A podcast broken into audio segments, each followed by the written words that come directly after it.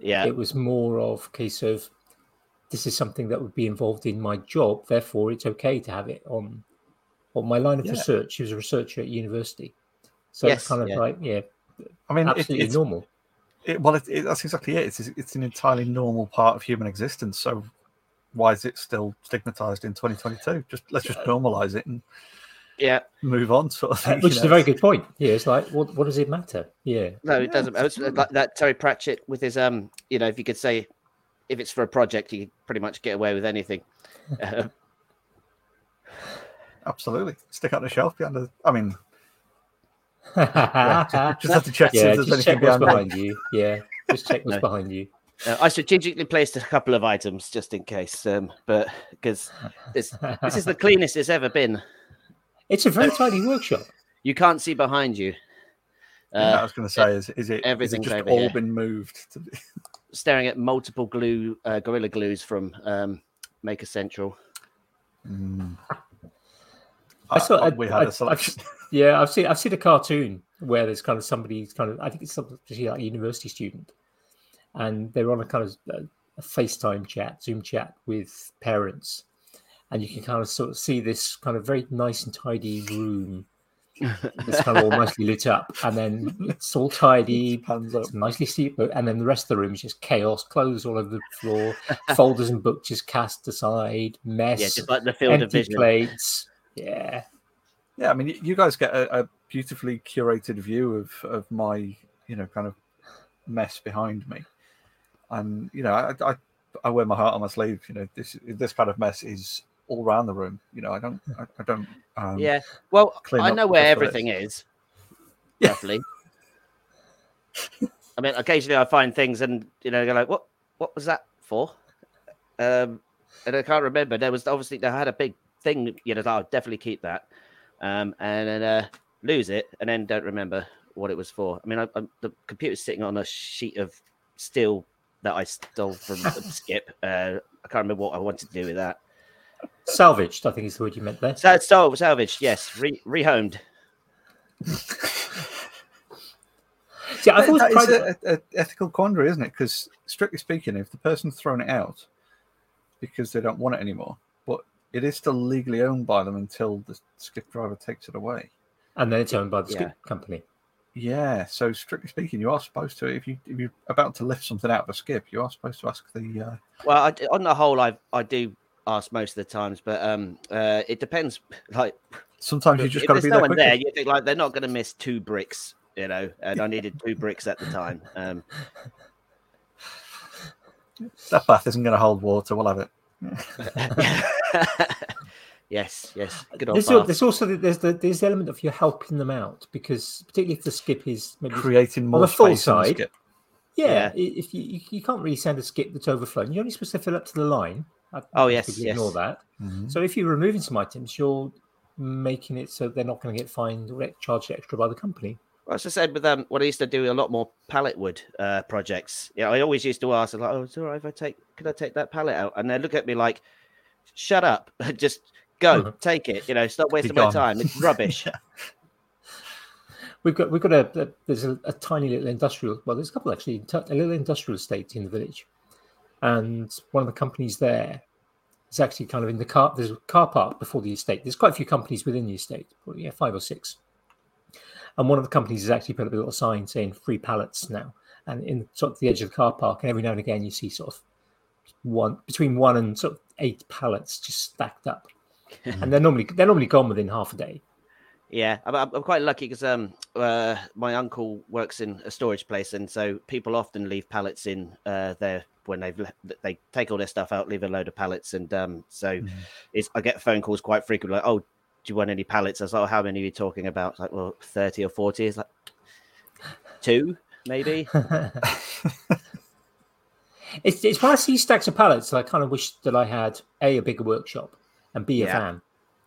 oh, yes, and one of those air nail remover things. Oh yeah, yeah, they're good. Yeah, I've, I've, I want one of those just for fun.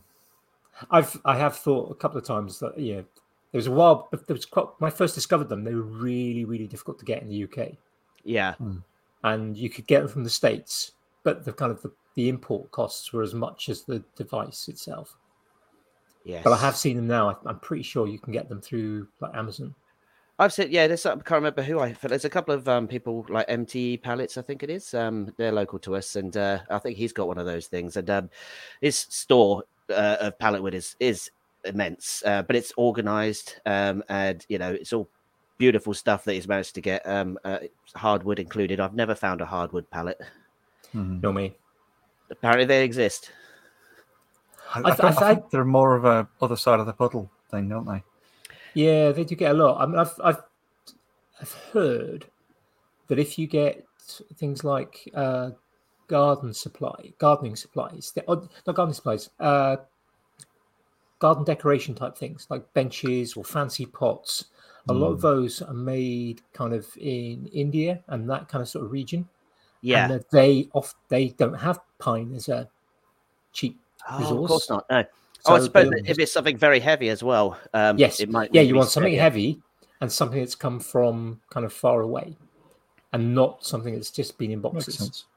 Yeah, someone told me they make pallets out of uh, like Purple Heart out there in the states, just like ah, this old thing, you know. Well, I just use that to cut something around.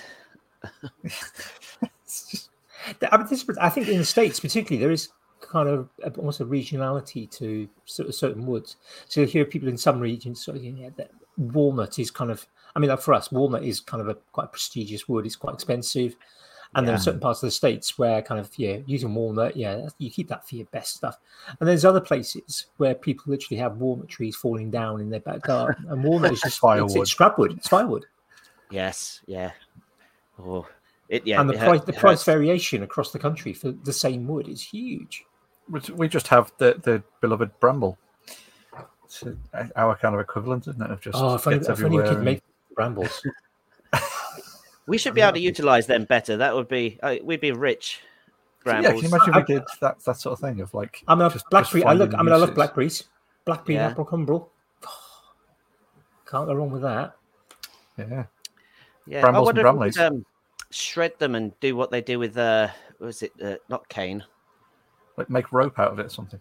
Yeah, something like the they, they bond them with resin, and it's um, I think it's cane. Like you know, literally like it'll come back to me in a bit. Bamboo. That's Ah, the word. Yeah, I was Um, going to say rattan then. yeah, but surely if, with enough resin, you could put anything in it, couldn't you? Just um, yeah, true. Yeah, enough resin can do anything. Yeah. Yeah, I think. I, yeah, I mean, Do we have some of the. Um, I was going to say some of the brambles we've got around. I mean, got, we've got brambles in our garden that yeah, thicker than my little finger. In Mm. fact, I've seen some that are probably as thick as my thumb. And yeah, Vicious. uh, yeah. Oh, Yeah. And when I was caretaking, when they were they were all around the, the schoolyard, and um, and there was you had to sort of try and clear all of the things that had fallen into the brambles, and there was like some sort of old climbing frame, and the the way this had entwined around it was like you you can keep that. There's I'm not going in there. It's become one with nature again. It is yes. It's just like osmosis. It just ate the thing. It turned into some sort of climbing frame bramble hybrid. Uh, yeah, it's I do love those kind of things where you see like a tree growing around something, you know, like an old, you know. oh, the uh, bike. There's a bike and there's a couple. box There's a few or- cars and Yeah, exactly. Where you just get the tree just sort of enveloping it as it's growing up and things. Yeah, I the other that the kind of chain stuff. link fence, and it just sort you can see it oozing out, but then eventually it's just absorbed it. it's consumed. we we had a not long after we got married. We uh, Not, acquired not a, an, an, an, no, my, my wife and I, uh, we acquired an allotment. We kind of put our names down because we uh, when we fir- our first house that we bought together, our first house had that we, we- after we were married had kind of a tiny little garden. But then when we bought a house, it didn't have a garden. It had you know seven meters by one and a half meters of concrete, and that's Yeah. all it had. So we kind of we went to grow some stuff. So we we, we put our name down and we got a list. And we I think we waited about seven or eight months, which wasn't very long before No, that's came not up. long at all. And so we, we went along to this allotment, and they hadn't cleared it. Half of it was just covered in brambles. It took us about a month just to clear the brambles off. Yeah. and we we planted a few things. We got yeah, we did a bit of digging. We planted a few things, and then we'd gone on holiday uh, the following summer, and we came back, and everything had disappeared. There were there were weeds everywhere. It was just like yeah, we'd gone away and kind of somebody kind of magically made weeds appear. yeah. It's it's, it's tough work. Yeah, we Sure, we just back to the right allotment. Yeah, yeah. we had. well, I know we had because initially, just before we, we basically one without turned up and we were like, yeah, we, we turned up and we were like, oh. and we just we were just fed up with it and we just saying, right, we've put in so much effort and we've we've lost everything. But we had planted quite a lot of potatoes, and just kind of a, as a, a random kind of sort of thing, I put I put the fork in the ground where the potatoes had been, Mm. turned it over, and there were some potatoes. Oh They no, were hidden. only baby ones. Yeah, they were only baby ones. All the all the tops had gone.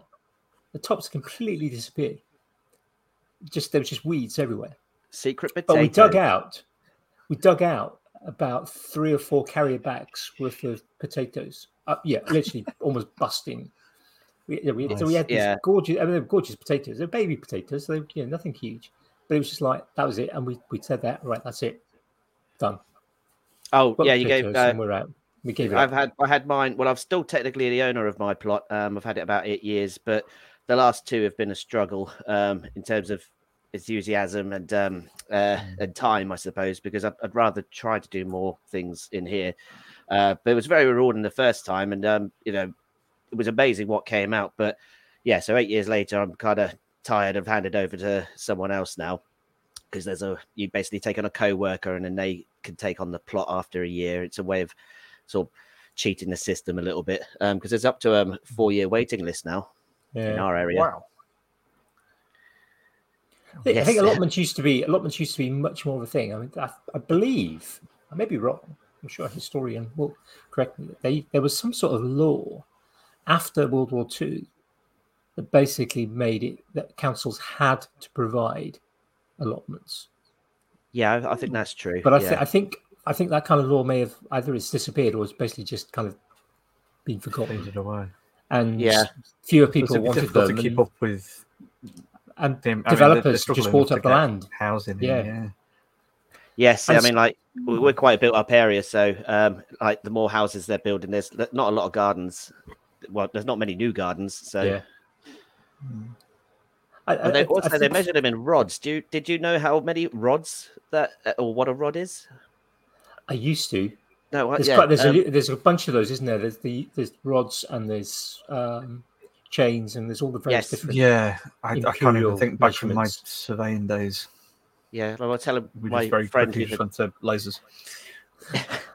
Could you- yeah, meters I understand maybe, um, uh, but rods is like oh, it's like uh, a millionth of a furlong. I was like, oh, okay, or twenty-seven fish. I don't know.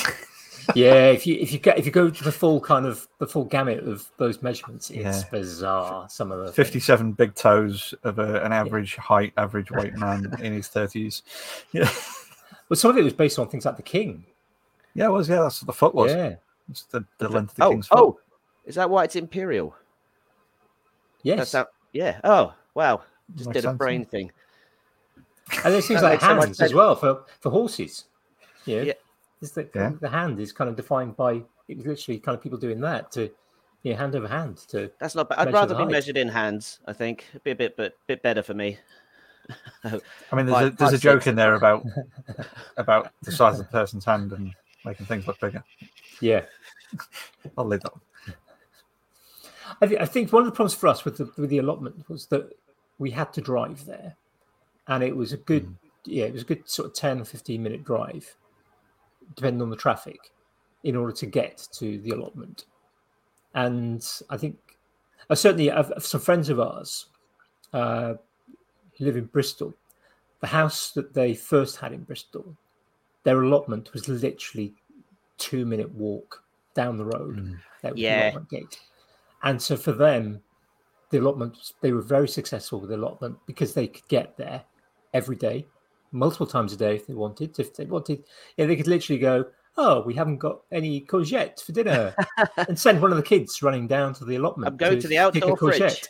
Yeah, Running down to the allotment with a pair of scissors just to select a courgette.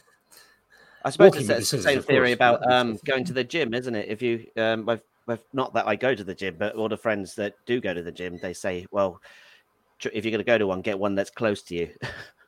Hmm. I was like, well, surely you should run to it, shouldn't you? It's like, "But no, you, you- you won't want to. No. or near work. yeah, that's exactly what I was just about to say. Is we've had that where, um, in the before times, um, my mate and I used to train at a gym that was basically on our way back from work, so we could we could get changed, get ready at work, call in on the way back in, and then it was just the drive on home. Whereas like now, for me to go to that gym, it's an eight mile drive. Ooh. So it's yeah, it's not it's not really worth me doing that gym. I mean, granted, Yeah. there are others in the area that I still haven't signed up for, but sh-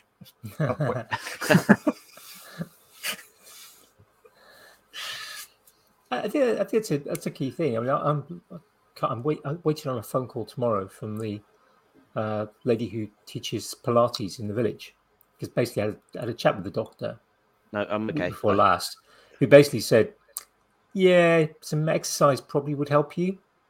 Um, I was like, "Yeah, I know." It's like, what I don't want to do because the worst thing I I used to do Pilates in town, but that's a twenty minute drive. And driving's not good for you. driving's really not good for me. So any benefit I might have from actually kind of doing the Pilates Mm. would be destroyed by the drive there and the drive back. And it's not like kind of yeah, oh, I could do it on the way to work or something because yeah, I, I Can you Pilates don't in really the car? I, I I don't can, really have, a know. pie, what I can have a pie and la- I can have a pie and a latte if I go through the right drive-in. Yeah. Yeah, I don't think pie and latte is what they're actually going for. Yeah, somehow. I'm, I'm, anyway, I'm hoping. I you, you could Yeah, Pilate keep- the car there, couldn't you? Yeah, something like that. Pilot, pilot it there. Anyway, I'm hoping. I'm hoping I can do one within walking distance in the village hall. Yeah, That would be nice. so that could be that could be interesting. But it depends on whether she feels that she's able to take on somebody with some of my medical issues. So, or, or uh, failing. Is that back. one of those delicate phone calls where you say, you know, are you happy to take on a problem case? yeah, basically, yeah. I mean, I'm kind of hoping. I mean, Joe, Joe, I think pretty sure it was Joe Pilates actually designed the uh, kind of the program of exercise to help recover from a back injury, if I remember correctly. Right. So about 100 Sounds years ago, if I also remember correctly. Do you know him well? or- Uh, yeah, he was, he was just yeah, he was a bit of a snob. So I, I had to get that in, otherwise Yeah. everyone in the chat would have been upset. Uh, yeah, basically, I, we uh, when you disappeared off to um, what in the pre-chat, Darren, Hmm. we did uh, we did comment about how tidy the workshop is. It's, uh, Oh, Mm. I'd say yeah, it's uh, good it's a bit of effort. Um, I think so after Maker Central, uh, I felt a bit motivated and I kind of got on top of it. Uh, there is some bigger plans, really. Well, there's always bigger plans, isn't there? But um, uh, Yeah. you're currently in the space that should have a chop saw in it. But um, since I upgraded from the Evolution to the Hikoki, which is a, a much better saw, but it's got a wider footprint, it just sort of dangles over the edge. So that's that's something I have to sort at some point. Um, but yeah, it's um, oh, I can't remember the exact measurements. Uh, it's about two and a half by four, four meters, and I'm quite short, size. so I've got some ceiling space. I think um, Duncan came here people once. forget and, about that. um, and he he he could yeah he struggled. Yeah, he's gonna have to if he ever comes to the Tinkerage, he's gonna have to duck. Stand outside. I think that's the that's the approach I'd need to take. I Yeah, think. it, it, it'll be hunchback just to get in the door. Never mind. So talking, of, we, we um we took my mother-in-law for a, a sort of a drive and then stopped at a pub last week, and um, uh, my wife and I went, wandered in to, to go and get the drinks, and uh, it was you know old, old pub in a you know it's like a thatched roof and everything, and I'll send her nowhere, and um, there was two drop beams in between the kind of the, the corridor running through and where the bar area is. Um, my wife just sort of wanders through, and I, I noticed the beam, and I was like, "Oh, I'll, I'll, I'll need, definitely need to duck under that because it's it's kind of my eyebrow height." So ducked under the, the beam and then went to stand up and then couldn't in the kind of the two meter length between the two beams. And the whole ceiling was was not too much higher than the beams. So she basically had to like walk for like sort of two, two and a half meters, like ducked over to one side Oh. and then back with the drinks. It used to Yeah, be a nightclub near us like that. Um, it was called Scandals. It was in the basement um, around the Southsea area, but uh, I, I- it's never bothered me. But uh, most of my friends are taller than me. And the first time I took them there, I just heard the dunk. I turned around, two people on the floor. yeah, some advantages to being short. Yeah. some advantages, yes, yeah. Nobody asked me to reach for anything. To, uh, you know, can you get that from that shelf? No. But not even off the floor. Yeah. get that one. Yeah. at that kind of that, that mid section where you, you know you- you're not you're not asked to reach the, the low down stuff or the high up stuff. Yes, yes. Like uh, just magazines, good magazines, the right kind of magazines. I'll stop. Stop stop digging that hole. Yes. Uh, first, first time I went skiing, there was um, there was this very distinctive ski instructor, French guy, very short, and they all the, all the ski instructors, of course, wear their kind of the ski school ski wear, so they're always very distinctive. And I'd called into a, a sort of bookshop, magazine sort of shop, corner store type place, and there was this very distinctive, very short uh, ski instructor stood on a set of steps so he could get to the top shelf magazines. so he was clearly irregular because they had a set of steps for him. Ah. So like um Casanunda the dwarf used to uh the, the this world's romantic dwarf but used to carry his own stepladder around to flirt with the people. Genius. Is it? Have you seen that that uh, that art piece um, a few years ago now? But uh, I can't remember who who it was by. But the, the whole premise of it it was um, a group of people that he'd invited to basically all have a conversation. And what he'd done is taken the their heights and then made them all stilts uh, at specific heights that would allow them to all be at eye level for conversation. Oh, So you've then got sort of 20, 30 people in this room, all wearing these, I think they're like bright blue stilts. Uh, you know, like the kind that your kids would get. So they just kind of stuck to your shoes and just kind of make your shoes taller. Um, but then you just had this group of people who were all at exactly the same height, so they could have face-to-face conversations with whomever they were chatting to. oh, I wonder how how people reacted to that. Like I mean, like because um I I have an issue with eye contact. It's all right for a, a camera. I don't. I very rarely look people in the eye when I'm talking to them. I tend to focus on their left ear. Uh, but I, I imagine I go for the mouth. that would make me. Yeah, Yeah, I- I tend to look at the mouth as well for lip reading. Oh yes, that's that's increasing over years. Yeah. Yeah. It's just just loud gigs and things. You just get so used to go what what writing on your phone or, or lip reading. But yeah, it's I, that's exactly it, it's a, a, a really good point. That the it's got to be a blessing and a curse in that sense for some people. Yes, yeah. I mean, like, well, same with Zoom. Um, I, I I used to hate um face-to-face meetings, um, but Zoom sort of added a little bit of a barrier to that, removed some of that um social awkwardness with uh with with eye contact because I mean, I'm not looking at a face, I'm looking at a tiny little dot. Um, so got a bit more confident using these sort of things, um, which is. Yeah, uh, well, that was also sort of overcoming techno fear as well. So it's two for one. Um, Yeah, but I used to do um Amdram quite a lot when I was um, not that long ago. Um, but it's I I could stand on stage, you know, pratfall and tell jokes and do all those things, and but it was because I didn't have to look at anyone's faces because of the lights. You know, Of course, I like, yeah, "Why yeah, yeah. I was like, I can't see you, and if I can see you, I, I won't look at you. For the benefits of our uh, American listeners and other parts of the world, Amdram is amateur dramatics. yes. So it's kind So of your it'd local local theatre groups. It's amateur by Yes. name. We take it very seriously. Non-professional dramatics. Not yes, yeah. I mean, well, because I, I used to enjoy doing the pantos basically because it, it, there's a lot of leeway um, for things going wrong there. Uh, Yes, yeah. I mean, panto again. That's a very British thing, isn't it? Pantos. yeah. Oh, yes, it I'm isn't. sure if that's crossed the pond or not. A panto. I have no idea. Perhaps some of our American know. listeners can reach out and tell us. Does do they kn- understand the idea of panto, or to give its full name, a pantomime? Pantomime. but the- Probably the last one was Naked Gun.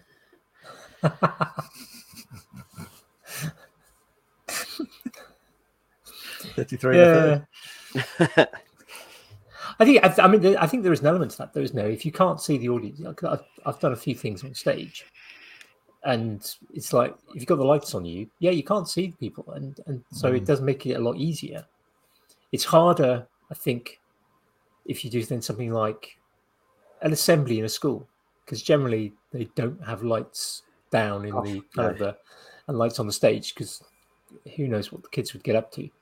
Um, Yeah, I, I, I recommend anyone that can do that. Uh, my wife's a teacher, and uh, I went to go see her do an assembly once, and I was just sort of blown away how, how she just held their attention and spoke like off the cuff uh, as well. 'Cause, I mean, uh, doing the things on stage is completely different because I had a script, and everyone and everyone's like, "Oh, do you, do you go do some improv stuff?" I was like, "No, I can't make things up. Um, I've got to got to read what's in front of me." Yeah, It's it's interesting actually. We just actually we just had a comment from the audience. Andy has just uh, said he doesn't think there is panto in the US. Yeah, there's, I wonder if there is a an equivalent, but just under a different name and, and less, perhaps less silly, maybe. Yeah. Well, uh, maybe that is the key to Panto is just the silliness of it. Very. Oh no, he didn't. I mean, it is Uh, basically the same jokes, just dressed up in different costumes, isn't it? Really? Different yes, dresses, yes. yeah. I mean, like, and, and the traditions um, that uh, sort of stem from Shakespearean time. Like, 'cause, uh, my wife still doesn't Mm. really get why we ha- why the um, like the panto lead is usually a, a girl playing a dude. Um, Yeah, uh, and there's always a don't get it. dame. There's a dude the right there. dames are the dames are Yeah. Yeah, usually men dressed up. Yeah. Well, I think that that's one of the, the um, one of the best lines I ever saw. Because it, um, a lot of my family been doing acting and stuff, so I sort of grew up around a lot of theatre and panto and and that kind of stuff. And I think it was, um, I think it might have been like a Aladdin or Cinderella or one of those. And there was the the, the dame, you know, the usual typical washerwoman type and uh, it, it broke into um, "Don't Cry for Me, Argentina," but uh, it, was, it was "Don't Cry for Me, I'm the Cleaner," and it just it just stuck with me beautifully from being you know kind of uh, in my formative years. It's just this this line that's just burned into my head. yes, yes. I, I, I, there's some. I mean, I love I love panto. I love the sort of cheesy dad joke stuff. Um, so it, I always Yeah. try to add more of them if I can when we were doing them. But it's been about five years since I've done one last. I think that's probably something I wouldn't mind getting back into again. If We had anything, the- just for the mental exercise. Yeah. Yeah, of course. We had uh, until the human malware. We had a an annual Christmas panto in the village, yeah, put on in the village hall, written by one of the villagers. They they'd run it for like thirty years. Yeah, mostly the, the WI, the Women's Institute, um, sort of, and drag a few other kind of people in. Uh, they've stopped. And the the person who for the last, well, I mean, we've been here now thirteen years. We we saw like ten of them.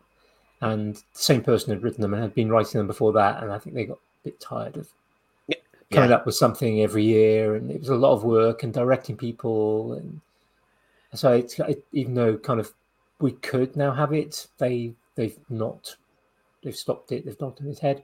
It's a bit of a shame because I, I quite like to maybe get into the kind of the yeah the making the prop side of things Yeah, Well, that's one of the quite a good things um, to do. that I enjoyed the set building. Um, I mean, it's because everyone thinks, "Oh, I don't want to go on stage. I can't possibly do it." Well, you don't have to. There's there's sound, there's lights, there there's prop, all the costumes and things like that. Just literally moving stuff around, um, which is what I had to do before I really got to do anything anyway. Um, but yeah, I mean, also, I mean, just uh, the sort of community spirit of it all. Everyone, like, no one really there is like, you know, um, like a professional theatre person. So it's like, you know, oh, I think this goes like that. Do you think that goes like that? Say, like, Yeah, let's just do that and see how it works. We'll have a go. Yeah. Yeah. if no one falls off the stage, that'll do.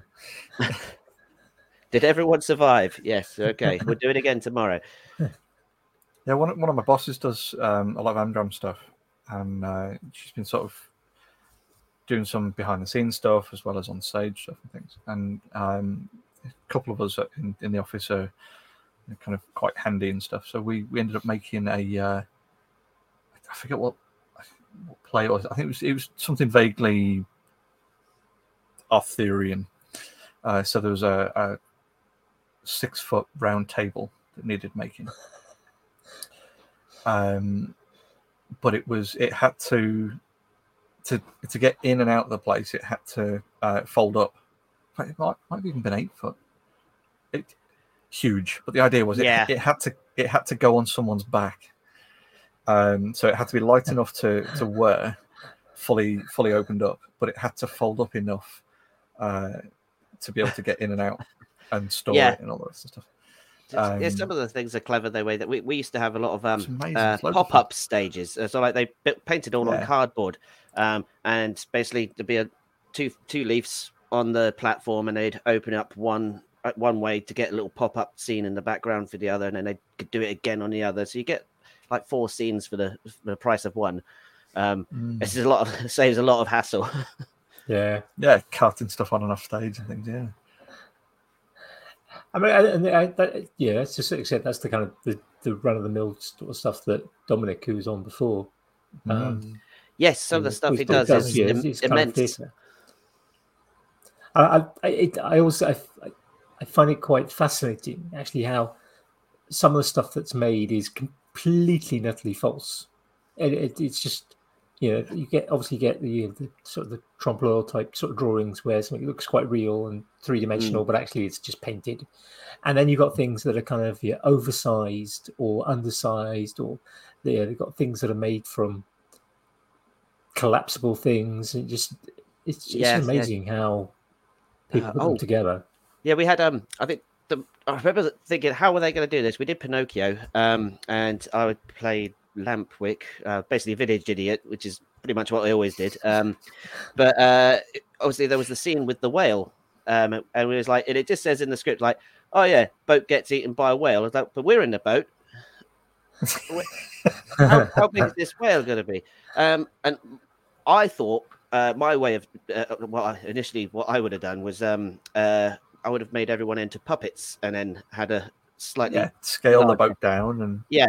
Um, but in the end, what they did was they employed um, uh, technology um, to his advantage. And basically, um, one of the guys was uh, brilliant with um, flash animation, and um, so we had this whole sequence with the whale and projected on in the background, and it just got closer and closer. Um, and he could, you know, press buttons to make the seagulls do that, and like it would just swim backwards and forwards until he hit go.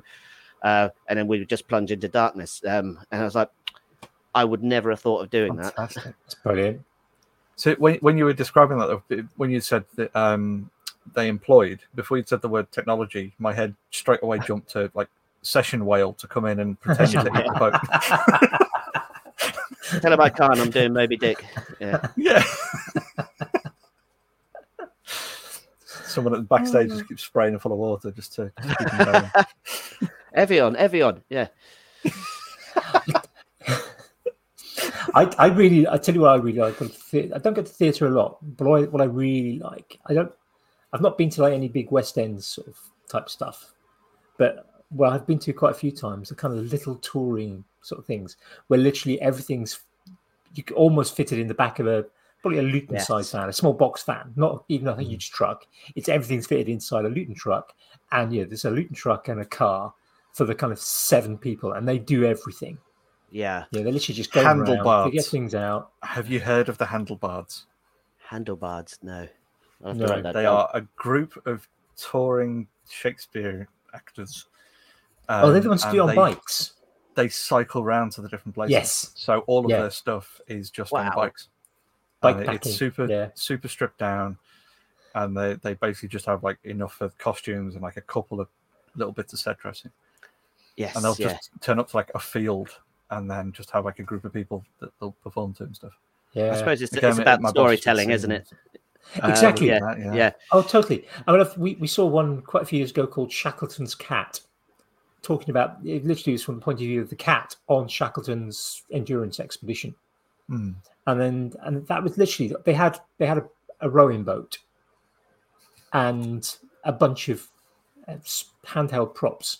That's literally all they had, and a couple, a couple of little bits of scenery, and it was done in a like a small. It was a like a village hall. Uh, it was done absolutely brilliant. And another one was, was uh, uh, Swallows and Amazons. And Oh, again, they had they didn't have much in the way of props. They had a bit, they had a slightly bigger rowing boat. The La Masse Everything, was, they have, a boat in all of them, though. yeah, had to have boats. Yeah, I think it's supposed to be a thing with boats.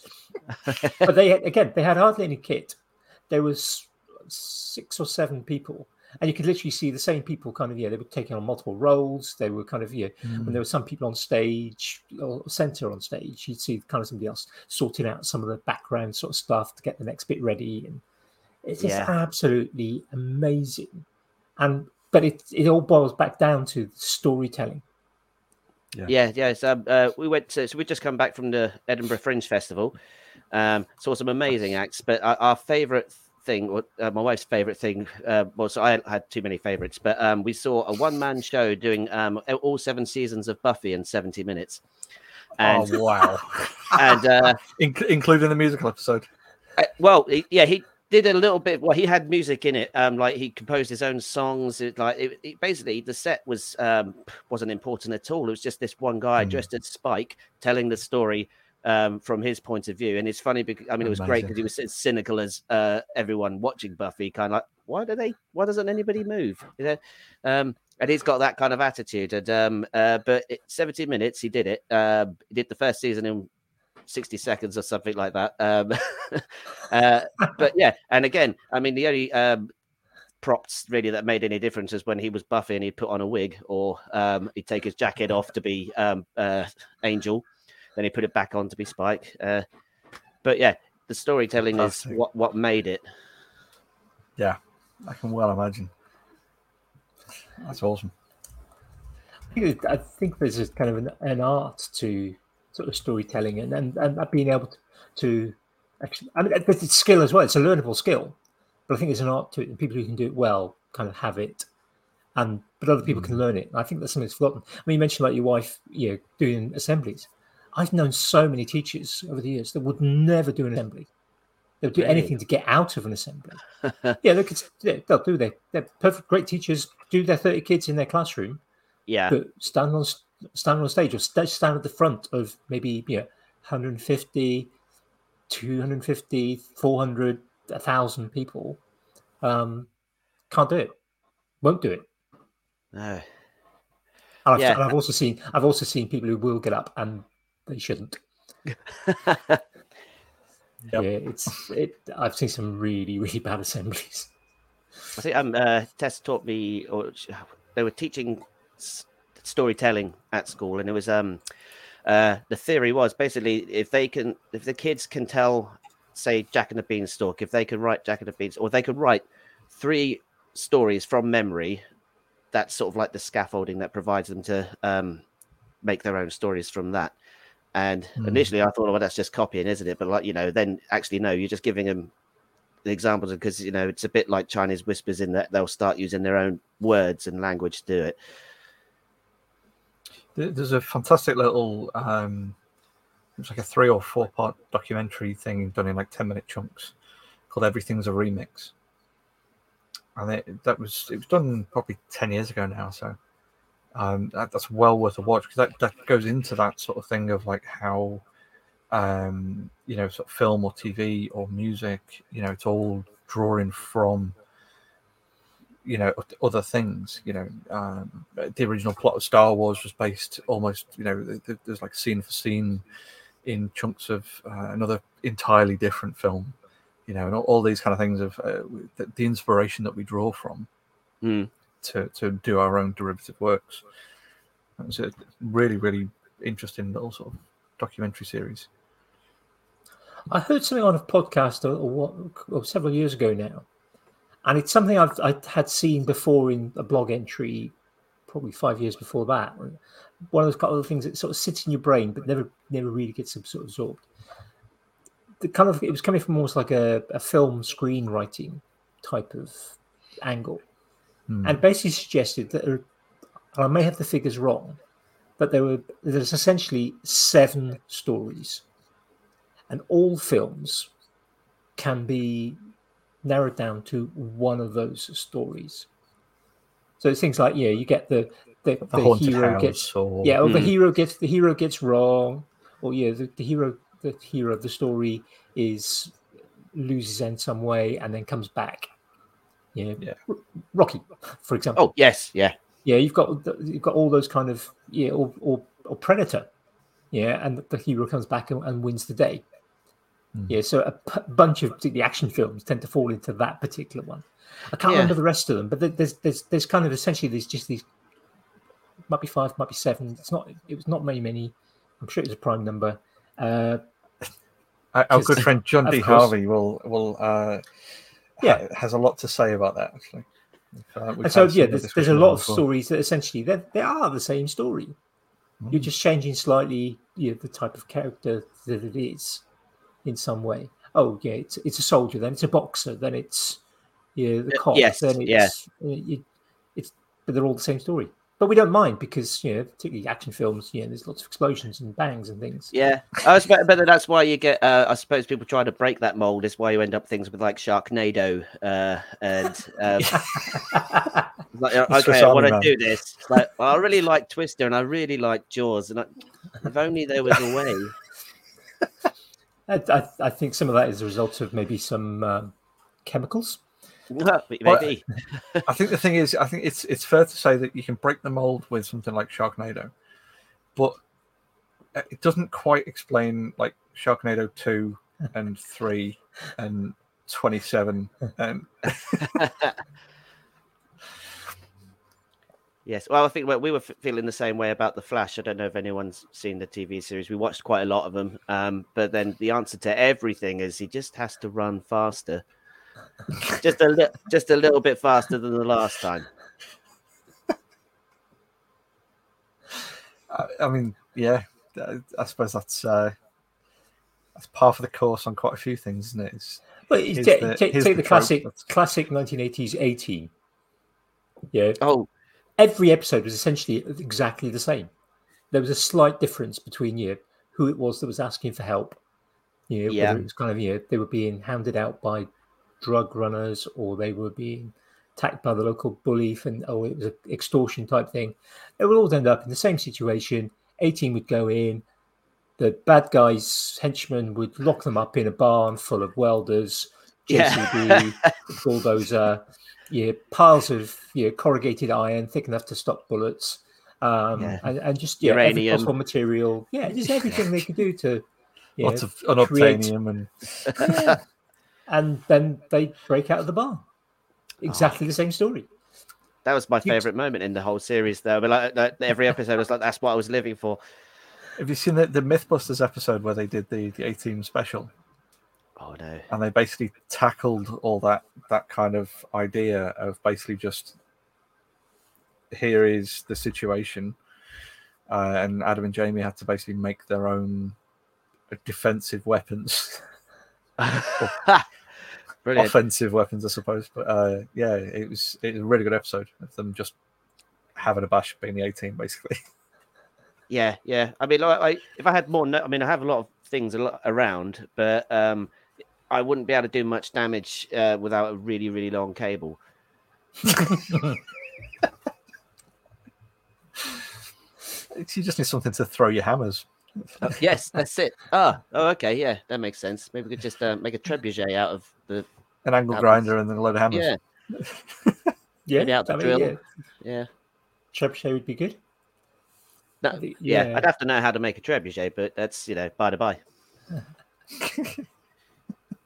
To your. It's, yeah, it's just a, a big, big length of wood with some nails sticking out the end of it. Or if you haven't got nail screws, Classic. Yeah. Yes, yes. Keep it simple. yeah. Kiss principle. Oh, I, I, I'm going to try and not think about the things that I could make with some of the stuff I've got in my shed.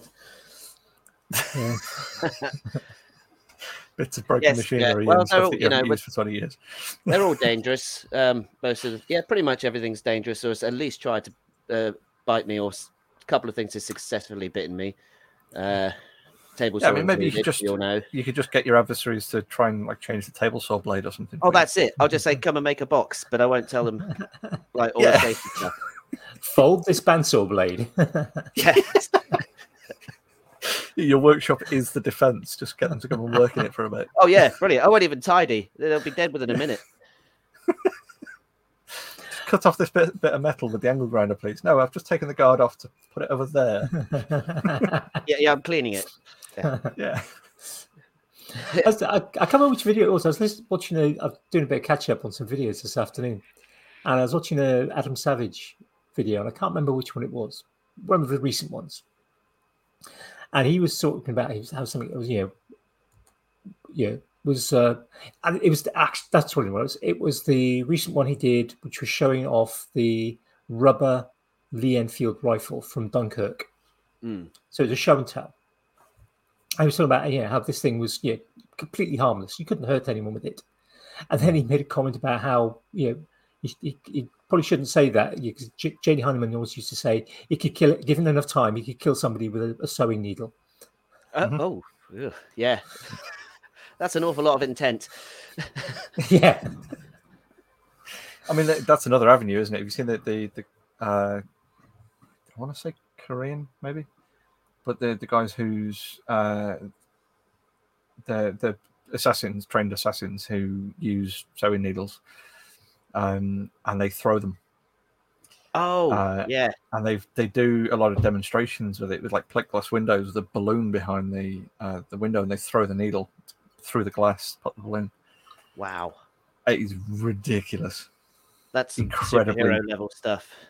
Trained and accurate, yeah. It's uh, there, there are scary people around. yeah, that scary is the word I was going to go for. Yes, Yeah. yes. There's a very Yeah. thin line between genius and maniac, I suppose. Isn't it? Yeah, I hope to get back onto the right side of that line one time.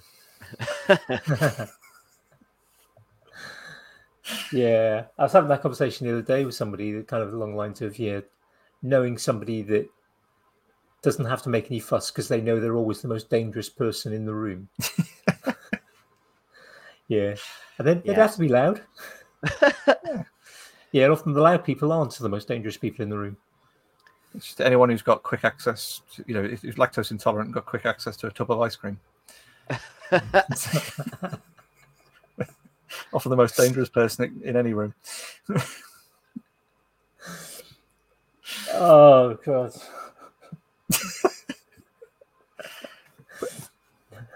If, if it's good enough for Big Bang Theory, it's good enough for us. I would not. I've watched it. Oh, I've well, never watched it. there's a debate about that, I'm sure. Uh, I did watch it. Uh, you know, it was easy to watch, so I can't complain. Hmm. It filled the time. Um, I stopped watching after all the intelligent jokes had been done, and then they stopped doing them. yeah. So, oh, they're all married now. Don't worry. Bored. I never got into it. I, for some reason, I, I, I did. I did get into Friends when that was on. I watched all the Friends episodes. I don't think I would want to go wa- and watch Friends back again because I, I suspect It it, It has not, not aged well. have aged well. No, No, it was not it was at of its time, Yeah. Um, and it's not in the very way much that like the A Time Team anyway. was of its time. Yeah, the A Team, Knight Rider, all that sort of stuff.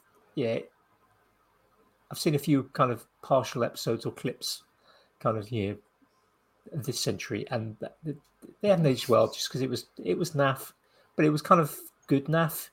Yes. It was yeah. Saturday evening, you know, five o'clock, six o'clock, seven o'clock, no more than seven o'clock, and it was had a it was target market. It was mostly kids and families, so there was Yeah. never yeah, there was never any blood on in the A team apart from maybe the odd kind of yeah somebody punched one of the A team Yeah, in the nose, and there'd be a lip, little yeah. dribble of yeah fat lip Yeah. something like that or black eye, and yeah they, they'd shoot yeah thousands of rounds of ammunition yeah there'd never be anyone kind of yeah, no blood or anything like that. So Yeah.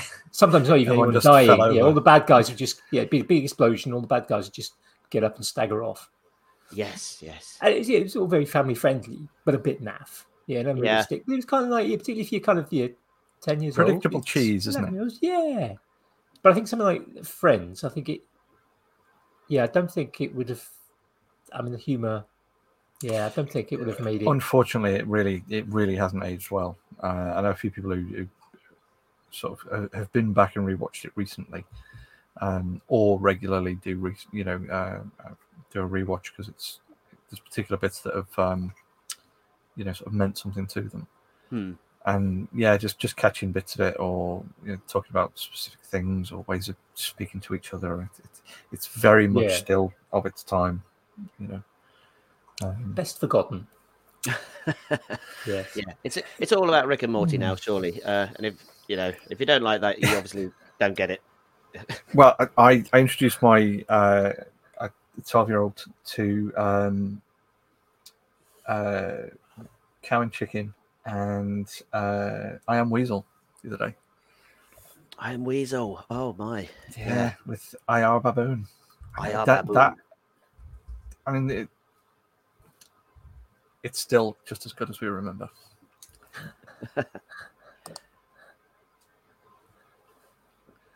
Yeah, there was. I mean, I Um, uh, tried to revisit some things, and they're not always, you know, as as good as as you say. Then um, uh, then they remake some things, and um, and you think, oh, why did they do that? And then actually, it's really good. Um, like let's say Battlestar Galactica. I remember thinking, why, why, how dare you? And then I was like, oh, okay, that's actually really good. Uh, So I've no, I've not watched any of the new ones because I again I watched all the kind of the original Battlestar Galactica back in the last century, um, and haven't watched any of the new new new ones. No, I'd recommend them. Um, it's it's quite brutal and realistic in times. Um, uh, you know, and also like the the setting and everything. It- It's, it's I don't know. It's just um expanded. Um, there are some stupid bits. Obviously, most things have stupid bits, but Yeah. I would recommend it. I Uh, yeah, I've heard of quite a few people have recommended that for same sort of reason of it just being really well done and you know, kind of generally uh, really consistent and you know all that. a couple of years, a few years ago, I was kind of, particularly when my back was really bad, and I was kind of sort of be up late watching. I just try and watch sort of random stuff on sort of TV just to kind of as a distraction. And I can remember watching it was a Jean Claude Van Damme movie, and I can remember, yeah, when I was younger, I watched, I watched them all. It was, yeah, on yeah, it'd be hmm. like VHS, not wouldn't go to the cinema to watch it, but yeah, they were they were enjoyable films in my youth to a certain extent but I think yeah, watching it back then, kind of yeah, many years on, it was just like they really were rubbish. And I think I, I started watching one, Yeah. which is probably one of the better films as I remembered it. And I think I got about ten or fifteen minutes in, and it's just like I can't watch this anymore. This It's is just exactly the so same with bad. Steven Seagal. I, I remember watching Ah, a couple of yeah. Steven Seagal films when I was younger. That, that again, you know, the, the really good like particular scenes that were good bonding moments for me and my dad that we watched together, and you know, it's like there's a lot of There was some corny jokes. Yeah, you- and there's a lot of was always good for memory some corny that's linked to them. But Yeah, to sit through the whole film for like five minutes of a particularly good fight scene and uh, That's why YouTube was Siege. invented. yeah. yeah, So I just Just want to stuff watch like that Alpha bit. Justice and Nico and you know things like that that were there's some really really good displays of Aikido and things that- that were really cool fight sequences, but then still got an hour and a half of film to go through. Oh, Ross has just mentioned V. Oh, Is that the one with the lizards? yes. I think it was um uh seventies or eighties originally, late seventies, Definitely eighties. eighties. Yeah. I Um, want to say eighties. Marc Singer. I remember that. Yes. And then they did the new one. Laurie, Laurie, uh, what was her name? Oh, I can't remember her name now. Really fancied her. No, oh, was she one of the bad guys? I can't Did remember you? now. Someone. It's I a long time ago. I can, I can remember. rabbit. Yeah, and they kind of yeah. That that was that was that was good, but it was also terrible. so I mean, we're talking what like 35, 40 years ago. sort of. No, the 80s was only 20 years ago. It's got to be over 40. It's got to be 40 years ago. Yeah. Yeah. It was. um Yeah, and there was. Oh, what was his name? There's there's an actor that always kind of played a tough guy. Always ended up kind of being like an army instructor. He was in Starship Troopers as well. Kind of ended up. I think he ended up dead in Starship Troopers. Oh, the guy Uh, that most looks like did. Jack Nicholson, Ironside. Yeah, Ironside, yeah, Yeah. yeah. He was always kind of loses yeah, a limb in everything. I think most things he loses a limb. yeah, yeah. Oh, reminiscent about 80s TV. Oh, and 90s TV with friends. Yeah. Yes.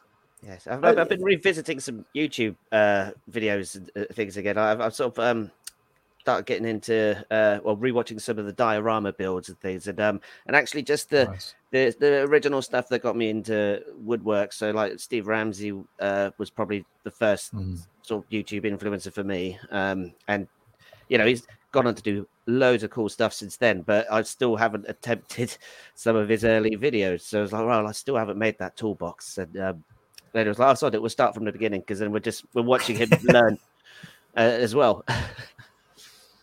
I, I was watching uh, Neil Patrick Harris the other day on Hot Ones, and he was talking about getting into woodworking, and he's started working through Steve Ramsey stuff, Yes. um, and making Oh, the right. workbench and things. And he said it's, you know, it- he's really getting into it. And he started getting into some of the maker community stuff. I Um, think yeah. Steve Ramsey interviewed him on his podcast. I believe he His, did. wood- Yeah. his making podcast. Mm. I seem to have memory of that. He's also Wow. got into 3D printing as well. Yeah, because he had uh, Joel Telling, the 3D printing nerd. Um, they're really, really awesome projects. A lot of uh, 3D printed picture frames. Oh, Very, very right. cool video. Super is, um, ornate, but modular picture frames. Uh, like uh, Peter Millard's just got into 3D printing, hasn't he? I think he's just got a, a 3D printer. But like, I'm like, oh, great. Now it's like, it, what's he not going to do now? Stuff like, slow down. I'm not there yet. I haven't finished making your thing. There's some very annoyingly talented people. Yeah, we must get Oh, Peter yeah. on actually at some point. So ha- there happen to be nice people as well, and it's just makes Oh, it. that's that. Yeah, that's really annoying, isn't it? Yeah, I've Yeah. sort of built up some, got some nice loathing going on, and then I meet them, and oh yeah, let's put this twat in his talented, place. skilled, and a nice Yeah, person. like, oh yeah, Yeah, I, but I think I think Peter's definitely falls into that category. I mean, the work he's, I mean, the work he was doing professionally before he became retired and became a full time YouTube creator. and it was just, was as just a, it was a bet, wasn't it? It was just a bet with To do of his- YouTube, yeah, yeah, it's like, Yeah. oh, but you can't, and he did, and now he's that's it. yeah. Now he's, um, I mean, he's, he's he's older than I am, so he's yeah, he, he's been able to retire, but he keeps it going, keeps the kept the workshop, and yeah, now turning it into a, a, a temple to routers and track saws. Yes, uh, but also I'm like it's um it's just so easy to follow as well. I mean, well, not easy. He explains everything so well.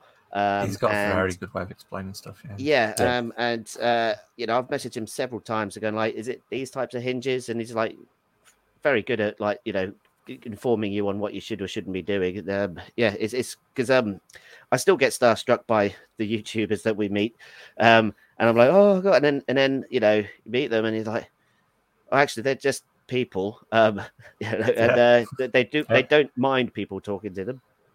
Um, Mostly, some mostly, Yeah. I think it depends how you, you know, the, the type of person you are in the way that you reach out Hmm. to someone as well. I think that makes a huge difference. Yes, but I, I think there are a few who consider themselves unapproachable by anyone True. who has less than you know, Yeah. X, X number of hundreds of thousands of subscribers. There's always bad apples at some point. Isn't there? Eggs, So, yeah. this is very true. I Totally. won't get out of bed for less than ten thousand likes. Uh,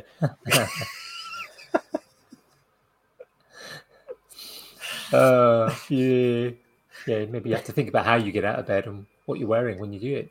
Yeah, you know, Hey, might happen. That's- That that'll be next. How you get the likes? I'm surprised that's not happened. Why has there not been a, a Big Brother style making show? Just you know, like maybe that's it. We've cornered that patent yeah, just, just all stuck in a house for a certain amount. Of, not none of this stupid American real life show, 18. Get rid of someone every week, sort of thing. Just Yeah, yeah, just It's like right, load of people in okay. Uh, we've got Jimmy. DeResta. Um, uh, we've got Steve um, Ramsey. We're going to put them in a shed. No welders, no woodwork tools, just a load of pottery, uh, and see what happens. Yeah, here, here's this week's skill that you have to learn. yes. There- there- there's a bit of mileage there, though. I think and kind of that idea, kind of you know, get a get. They'll be big makers. Get a bunch of people who kind of, you know, who are makers of some sort. Throw them into a house that has the basic accommodations that they need. Got yeah, and, and you give them kind of the food, but you you don't do the silly stuff like Big Brother did of saying, "Right, oh, this week you can't have enough, or today you can't have enough food." Oh, or, Oh, oh, yeah, yeah. you can't do stuff like that. So you, you There's feed them only properly. 12 nails left. Yeah, you feed them properly, you give them the kit they do, but they've got to make things all the time. There's got to be ongoing projects to kind of you know, do this house up or Yes, Yeah, so yeah. what you're But as, saying as is the time goes on, maybe not do Take away yeah, the feed them food. out. Don't No. take away the food, just take away the they- take away their Take away the amenities. tools. You know, it's like yeah, we're, we're going to just remove this wall overnight while you're all sleeping. So you've got to That's it. build yeah. it. Yeah, you've all got soup and there's only forks available, uh, but you've got to make those. Oh, that's cool. Yeah, you've got to make your own Yeah. spoons. Yeah. Yeah, Yeah. absolutely. Spoons and bowls. There's need... some lathes. Yeah, there's a there's a lathe and some other bits. And you've got to make yeah, you've got to make a utensil. Hey, There's an idea for I, I think that could be brilliant. I, well, it- it it's here like first, um, yeah. it's like a, it, uh, a more recent version of rough science almost. Then Oh, I loved Rough Science. yeah, That was Okay. one of my favorite programs. Is for the- that the one the, where they um, had to make gold or find gold? yeah. They Well, had, making they had gold like an can be tricky, yeah. overall. Oh, yeah. you know- I've heard you can do it from lead. Technically, There's- you can with the right kit. Yeah, We just, I, I, we I've just taught, haven't I've taught quite this. invented the kit yet. Well, no, no, we have. We have the kit. You can, you can transmute elements from one to another. The only problem is, particularly if you're trying to generate gold, you it would cost you more than the gold would be worth, and you'd end up with very radioactive gold. Yeah. true. Oh. Oh. But it, apart from that, it, it's doable. we just need molecular transporters or um, 3D printers or something. That'd be- It's like it's, it's some gold that you can't spend or wear. Yeah. Um, but, Because but it'll kill you. yes, Yeah. We'll put it in a nice lead lined cabinet for you. It'll be fine. it's like an NFT. Uh, Yeah, we've only got a gram, but it's it's it's worth the same amount of yeah as a, as a ton of. Yeah. Yes. Actual. Yeah. Well, it you costs some us a ton of real gold. Yeah, But uh, um, the, the whole rough science thing, they had like a an overall set of goals at the at the very start. So it would be, you know, like um, figure out where we are, uh, find a way to communicate to somewhere else, or you know, things like that. So they'd have to then. Um, to think because they, they had things like uh, some usually something medical, something biological. So you know, uh, uh, growing something. oh or yes, okay. things like that. so, So, the, it- all the people involved in it were scientists. yes, So they all had some a science or engineering background. yeah, like a, a a chemist. So there was a chemist, a physicist or physicist, yeah, engineer, botanists, um, or yeah. Yeah. and they would be they would be taken to somewhere like a. Well, they, they ended up in a variety of different places over the different yeah. series.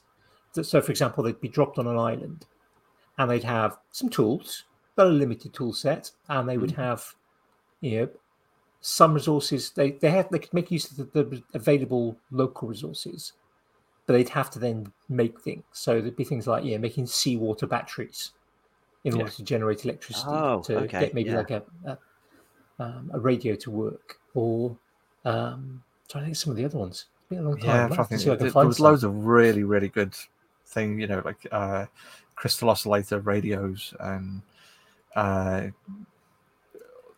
really, So really they, cool they, things. And- and they'd trying to split into team. Yeah, cartography they'd split into like pairs and kind of work on like three or four projects Mm. every episode. Yeah, And yeah, sometimes you kind of you you need four or five people, so they'd kind of go and help each other on one thing. Yeah, that was that was a brilliant show. I, that, I Yeah, don't think very, I very saw that. That's um, so. How how long ago was that? Was it um, in the last Early decade? 2000s. Oh, okay. I might argue that it was earlier than that.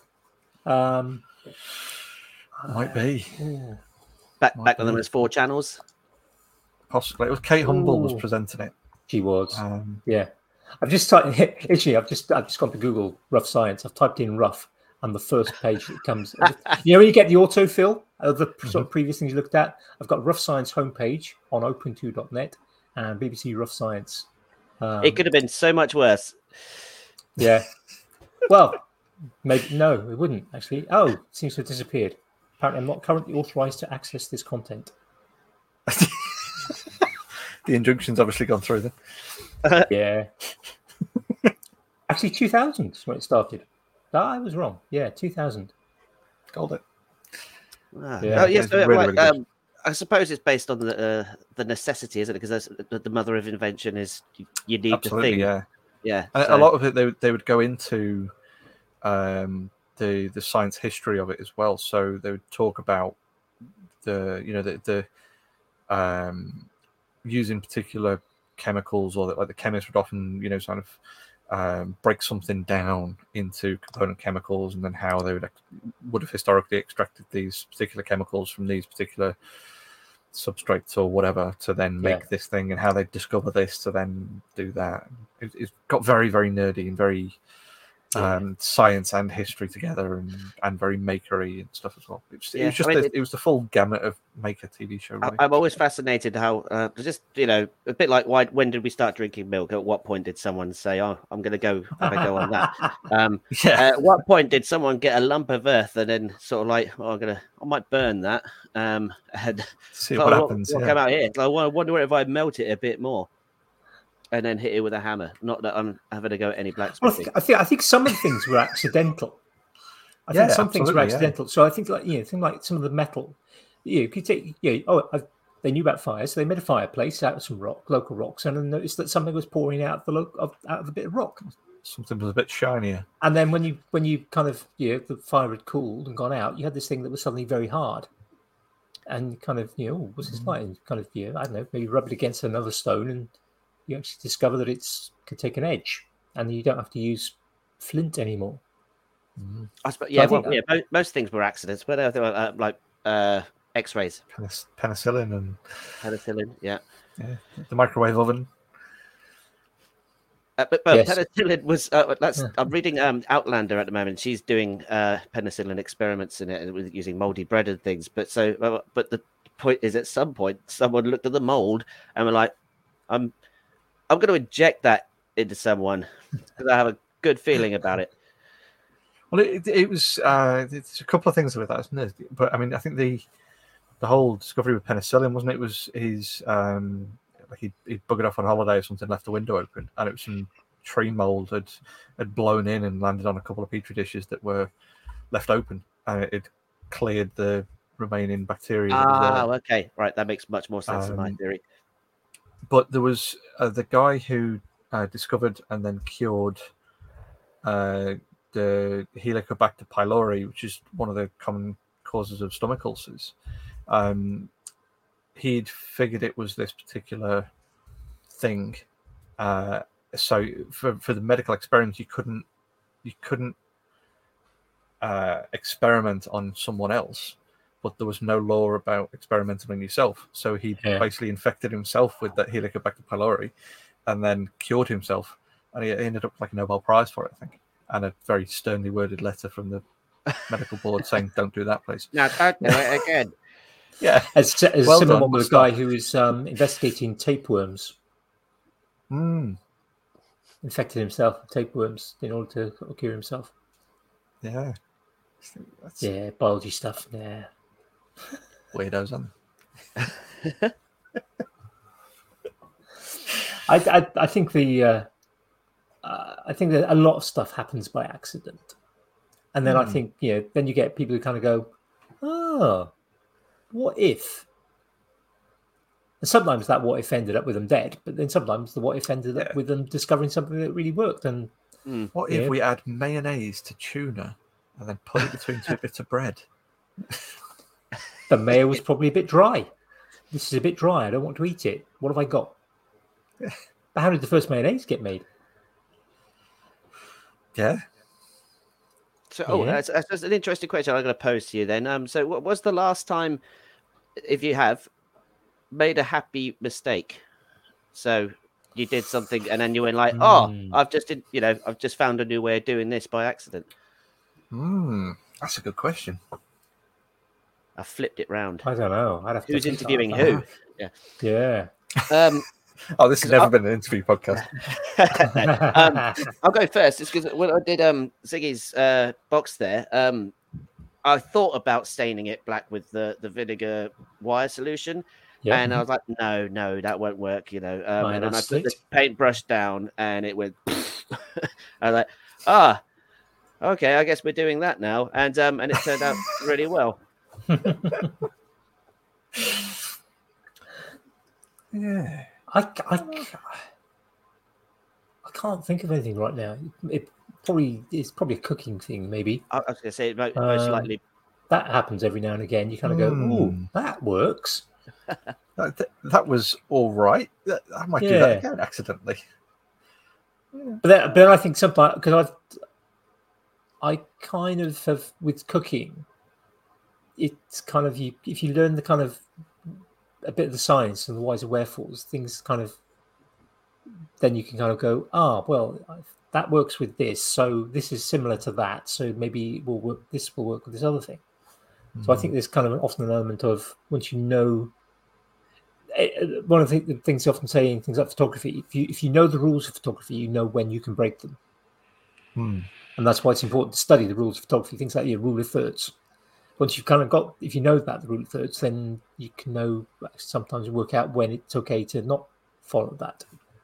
Uh, Yeah, I suppose um, mm, it comes with experience as well, does it? Like um, uh, Yeah. you develop your palates with food, don't you? So you kind of have a, Absolutely, yeah. an idea that something's going to go better with something else. Um, uh, but my friend, my friend, uh, is a vegetarian. He basically, uh, yeah. So his he has uh, you know very good uh, variety of things he makes, but uh, Madeira cake and cheese. Uh, put them together, and they. Uh, it's I don't know. Uh, it, worked so well. It's not something I would have done, and I don't know when he decided to do that. I mean, I, not not a recent one, Mm. but kind of talking about a food one, one that I kind of discovered many many years ago. I I can remember visiting a relative once, this, and being given uh, cheese and onion sandwiches. So literally, literally just Yeah. thin slices of onion with cheddar cheese in a sandwich. Yeah, you got cheese and onion crisps, so you want to have cheese and onion sandwiches. Yeah, not wrong with that. I used to do that. So that's kind of like, yeah, quite normal. But then I, I, I had a, a sandwich toaster. So yeah, I had this sort of, sort of thought, yeah, 'cause, yeah, uh, yeah. If you cook onion, you, it gets that caramelized thing. But you kind of sometimes to speed up the, the the cooking of onion, you want kind of a sort of bit of sugary type thing. So I took, uh, made a buttered me bread, layer of cheese, layer of onion, and a layer of strawberry jam. What? So I was going to say cheese, together. cheese and jam sandwiches are Oh yeah, I Really mean, we, I mean, as kids, we had cheese and jam sandwiches. That was a regular kind of yeah, Wow. sort of treaty type thing. Mm. But if you put the three together, really thinly slice the onion, sandwich toaster, Mm. the onion, if you make it thin enough, sweetens up, cooks a little bit because of the strawberry jam, and you end up with almost like a strawberry chutney uh, kind of effect with the yeah, I was, I said the chutney was what I was thinking. It Yeah. would because of, 'cause of Yeah. the sourness and the uh, and the sweetness, or the, the- yeah, the onion cutting through it. That'd be um, that's Yeah. on my to do list now. Yes. I, I certainly recommend it. You want the onion as thin as you can get it, uh, so it still kind of maintains sort of structure. Uh, yeah. How many that- millimeters thick? Slice it Uh, with a razor. I'd, I'd. I'd go for I'd go for one if you can manage it, or less. Uh, like a, like a how sharp your mandolin then to Yeah, yeah, mandolin would go. Yeah. So that I mean, so that was one I discovered. Well, I was probably a teenager when I discovered that one. and It was kind of yeah, it was. uh, kind of late teenager, but it was definitely a oh, gonna try that again. Yeah, moment. Mm. Because it was a case of like first time it was like this might not work. Yeah. But it did. Yeah, because again, it, knowing a little bit about the science of kind of cooking, because again, kind of like rough science. Yeah, there, there was, um, as Donna sort of pointed out in the chat, um, kind of up until kind of probably about when rough science started, Open University used to run, uh, put TV programs on. Sometimes they'd be kind of into the early hours of the night, or they'd start in the early hours of the morning and finish sort of you know sort of by seven o'clock or eight o'clock in the morning, and you'd get kind of interesting science. But I mean, the, the, I always went for the science programs. I can remember one. I think it was in the nineties. That was the science of cooking, and you get things like you know how you know, the importance of air in food. Mm. And they did this thing where they took they took some ice cream. They took two tubs of identical ice cream, and the one of them they let it melt, and then they refroze it, and then they tasted it. So identical ice cream, but the one that had melted, of course, lost all the air that had been incorporated in, in the manufacture. Yeah. This was a it was a, it was a quite a good brand ice cream Uh-huh. uh, as opposed to as opposed to kind of the, the cheapest possible vanilla ice cream from a supermarket. This was kind of a block good, that you have to cut. yeah. We used to, yeah. Do, do you remember those?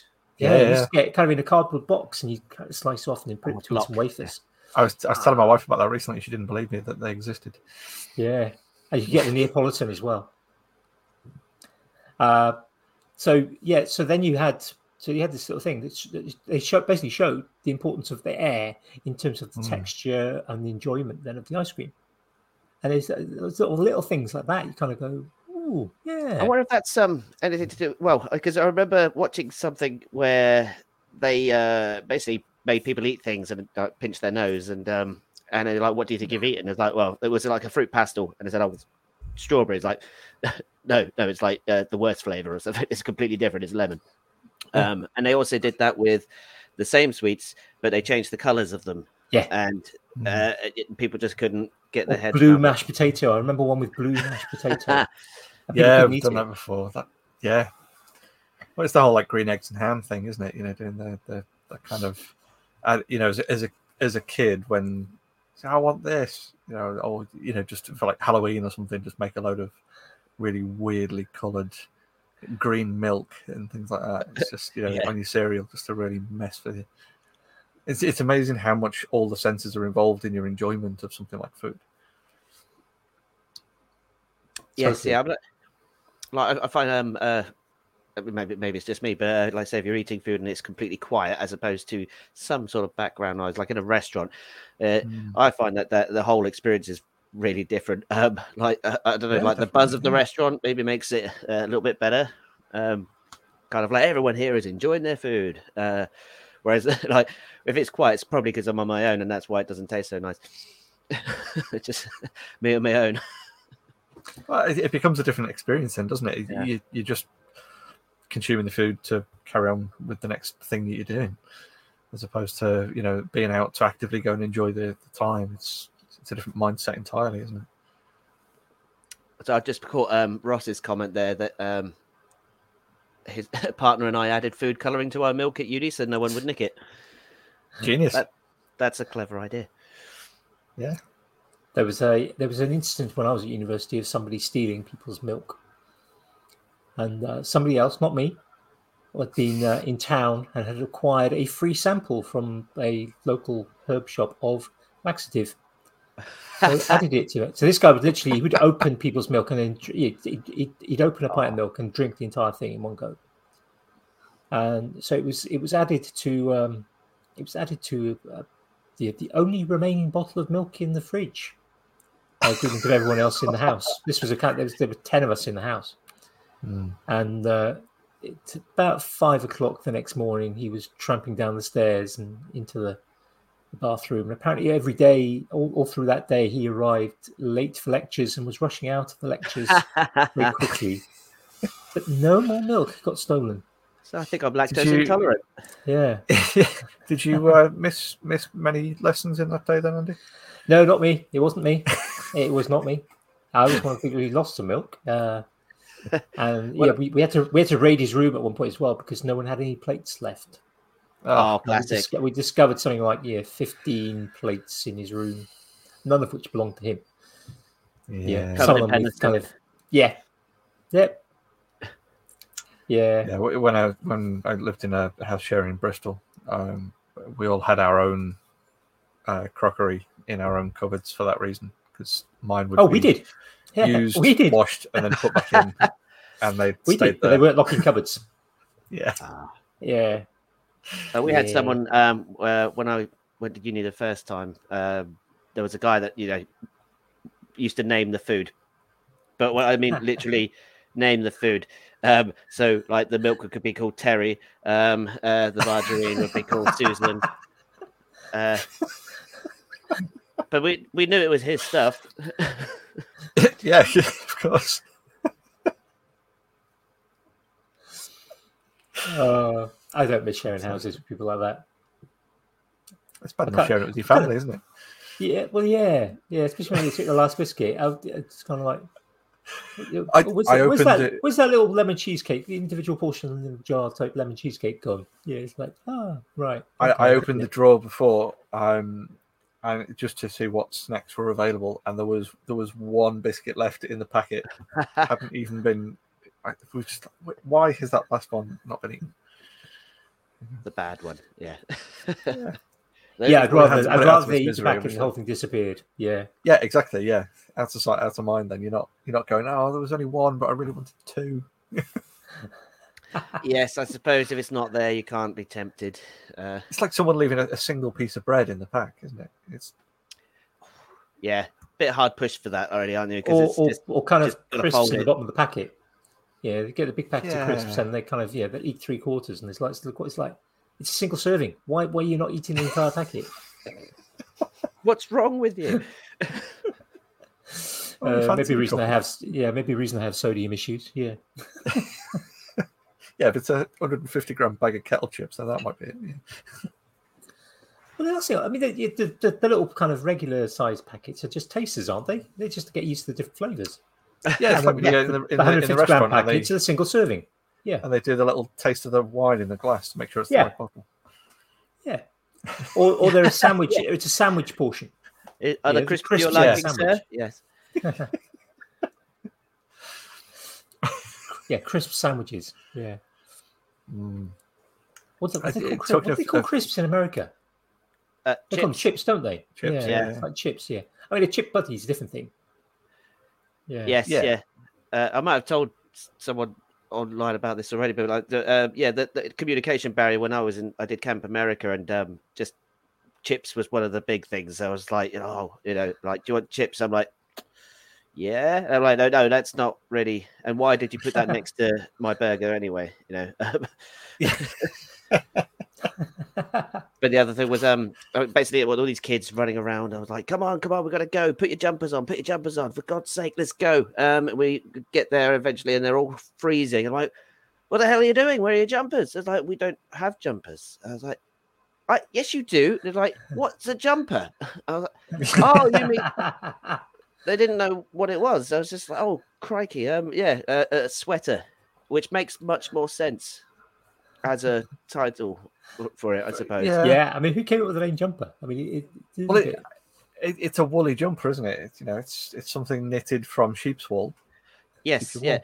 It makes it would Yeah, make more sense if they were made from kangaroo hair or something. Yeah. I was just gonna say, woolly jumper is what you get when you cross a sheep with a kangaroo. Yeah. Yeah, exactly. Yeah. Talking of dad jokes. It, it's an interesting one with linguistically, isn't it? The the that way that the English language is developing with things like slang or or context. You know, for things that uh, have become common usage for not being the full phrase. You know, things like uh, I mean, the, the one that springs to springs to mind is fall. Um, that being an old English thing of the fall of the leaf, at the point in, at Yeah. the end of summer, and now it's just known in the states as fall, and everyone knows yeah. that it's that thing Autumn, after yeah. in between summer and winter, but not having the context of where fall comes from as as a thing. You know, and it, it's something that that British English dropped, um, and we decided to try and make something slightly posher and Frencher sounding, but it stuck over in the US in US in American English, um, and then the context of where that phrase came from has been lost, and now it's just fall. It's just one word out of what was a, a sentence essentially. And I think there's a lot, there's a lot of things like that that have um, that we all you know contextually know what they mean, but it's it's missing other words uh, to contextualize it in in its original setting, or you know things where the, the common usage is the meaning has now changed. It's, Well, I, I um, like how it's, it's regional as well. That kind of common meaning change. I mean, yeah, crisps and Mm. chips are two obvious examples. Yeah, if you ask for crisps in or chips in the UK, you will get potato products. If you ask for crisps or chips in the states, you will probably get potato products. Um, I don't know what those what crisps would be, unless they know about English food. I don't know. Never been to the states. Um, but yeah, if you ask for chips, you get a potato product. But of course, if you want what we call chips, you'd need to ask for fries, steak Mm. fries, or you know, some yeah. variation on fries to, to change the sort of size. And although we have fries in this country, yeah, obviously being that sort of derivative from French fries, for the, yeah, the stick But, but ours are just the, yeah, the, the super very thin very ones, thin. It's the super thin. It's got it's kind of Yeah. you know, by definition. We have those kind of um, sort of differences, different words in two English speaking countries, Mm. Yeah, but are very different are, are different things. And it's interesting how those sort of those differences have kind of occurred and still happen. And you know, the more cosmopolitan amongst yeah, both Brits and Americans will kind of know. Yeah, if you go to the st- yeah, I know that if I go to the states and ask for chips, then I'm going to get crisps.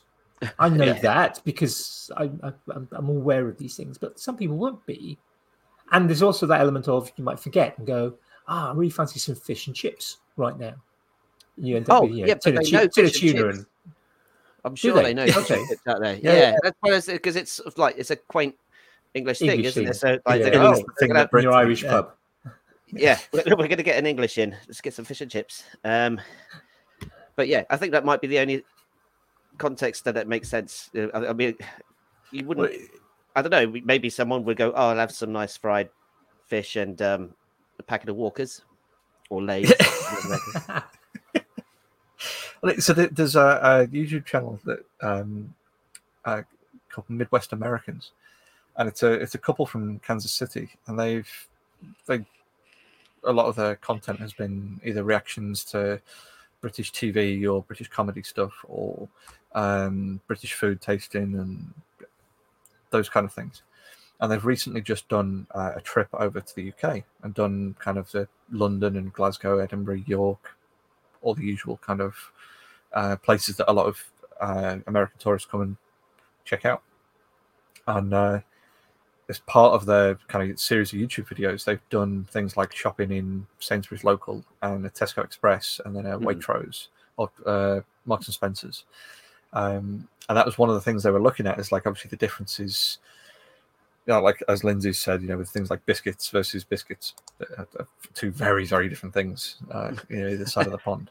Um, and they were they were looking in the like the freezer section for, at, at things like bags of uh, oven chips or you know like uh, bags of French fries, but then bags of like chips, and then they had uh, sweet potato fries.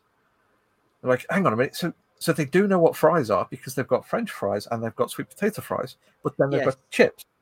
What's going on?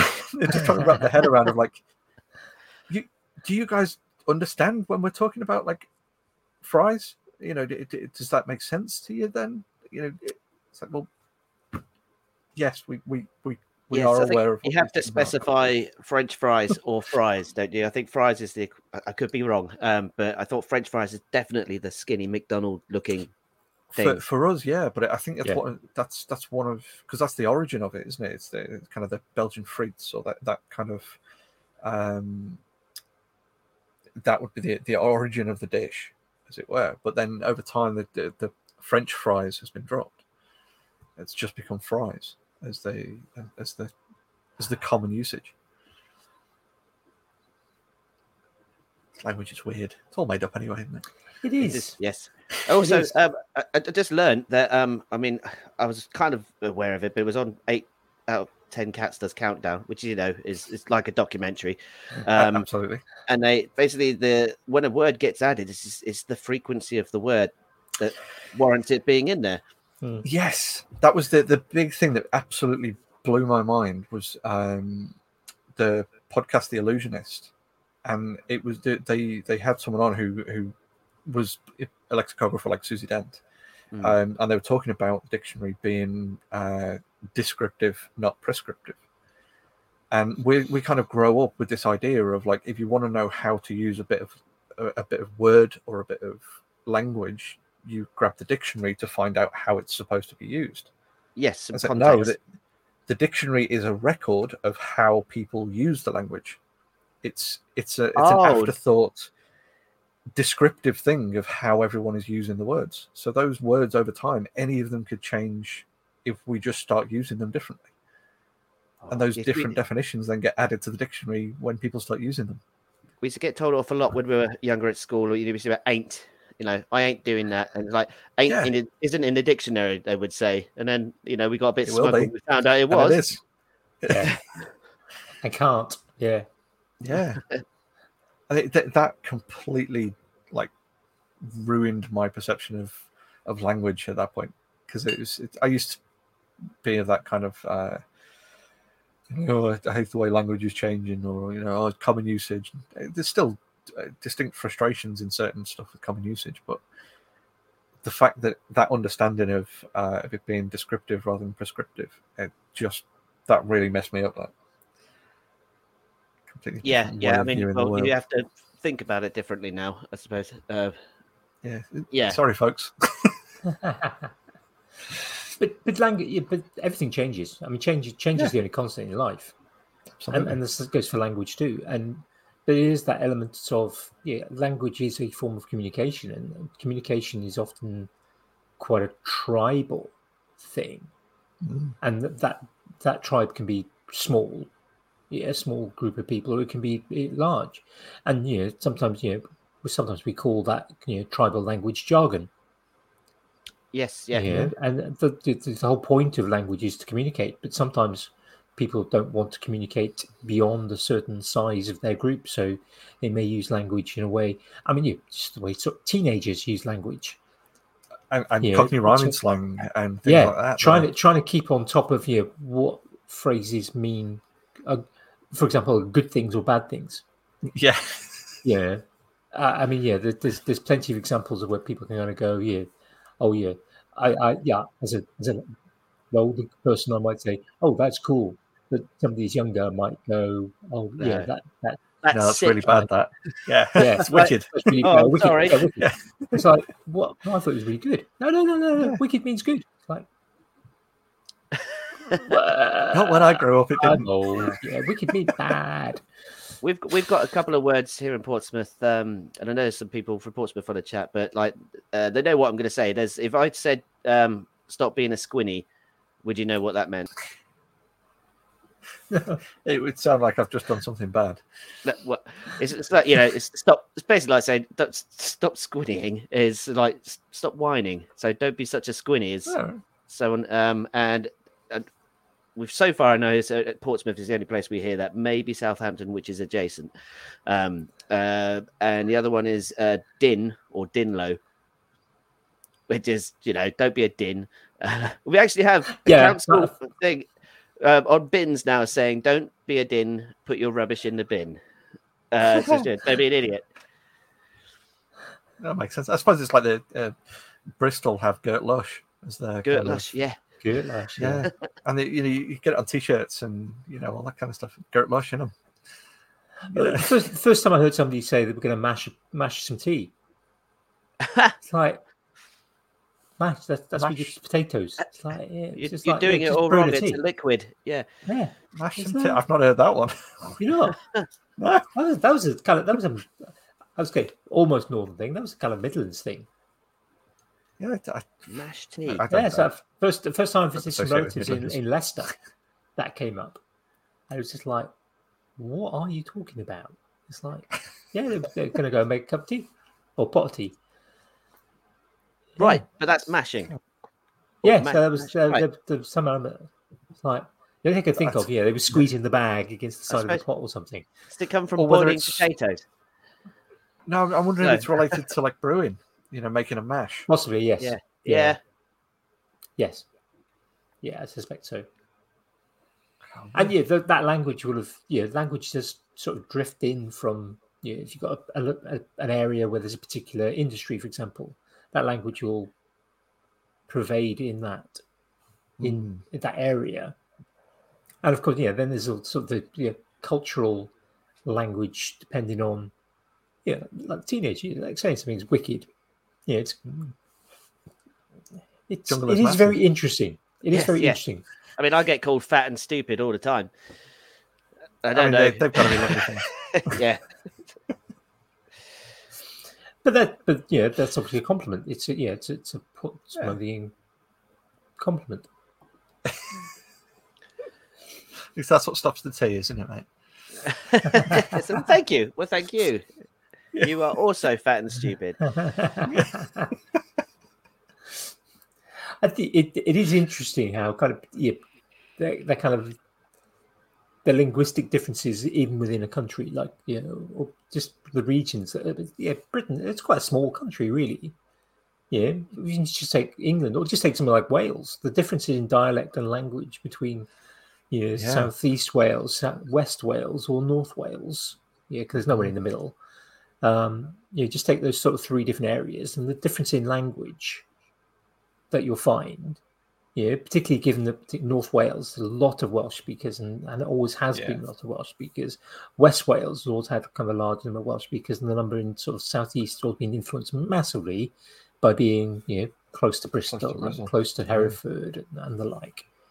Um, that accessibility to sort of England massively changed how, but still having that, and in the valleys, you kind of the kind of whole kind of what's often referred to as sort of Wenglish um, Oh, okay. where you kind of you, you the, the language predominantly english. I mean until kind of the primary school there was a law changed i think in the 90s that made all primary school students from then have welsh taught to them.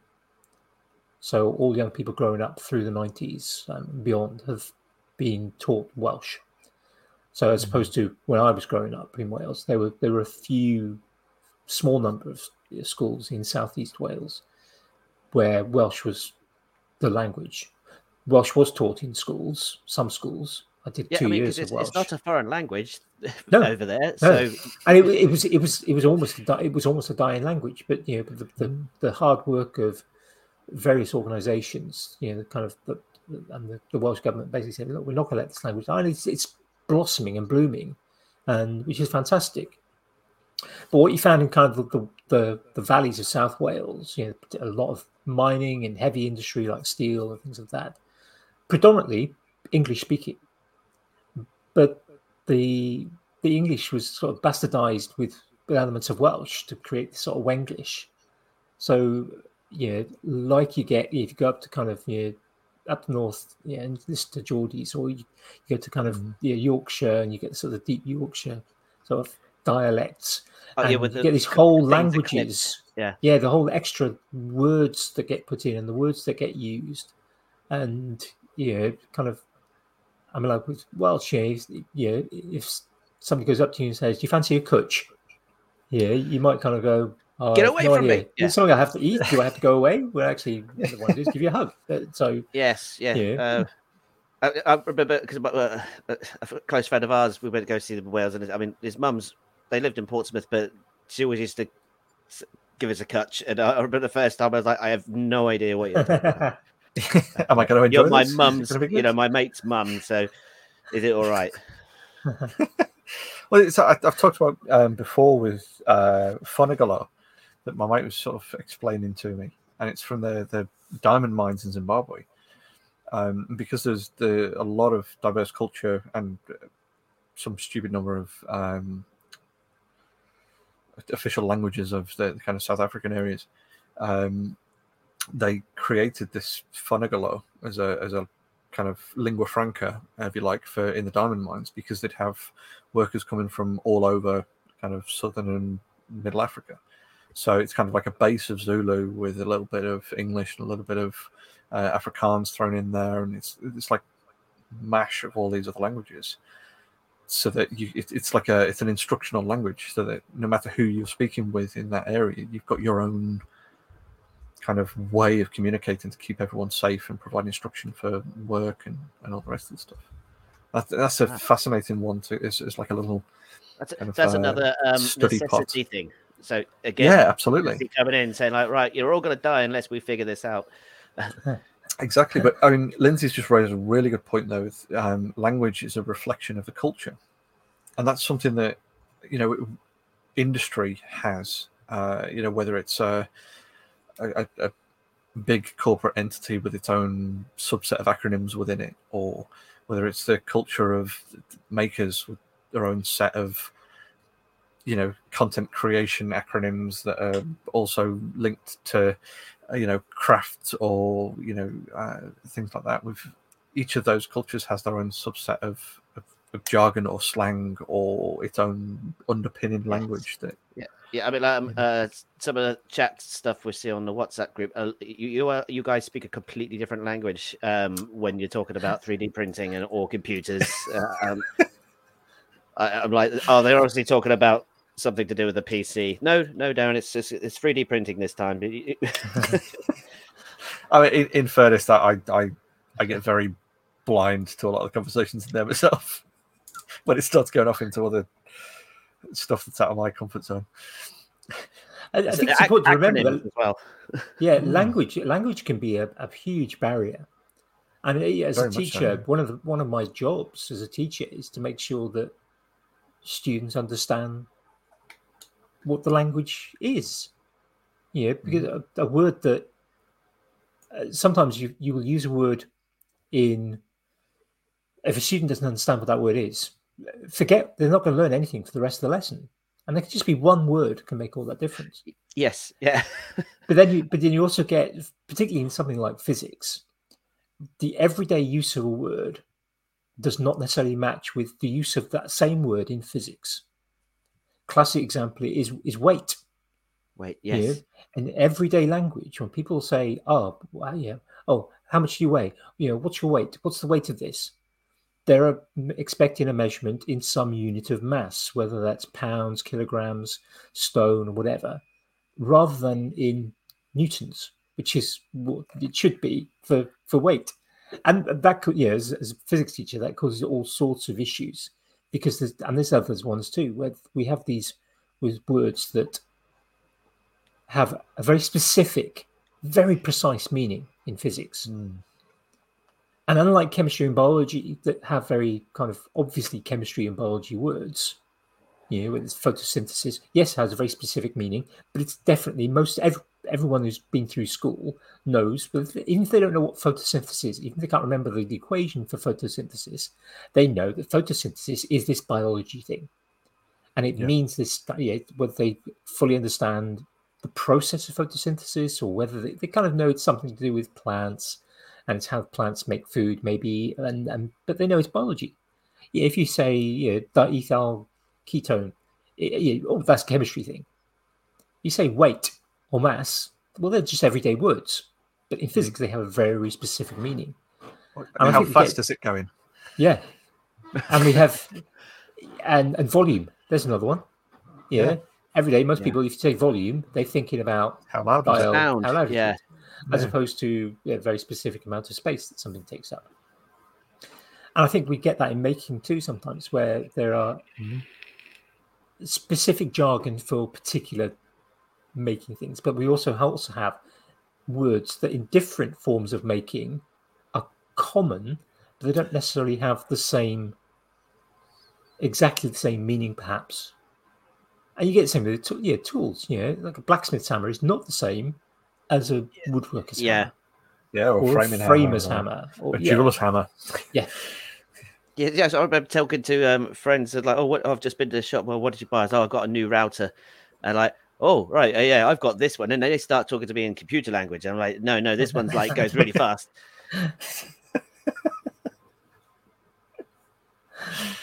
That, that's another linguistic difference: root and route.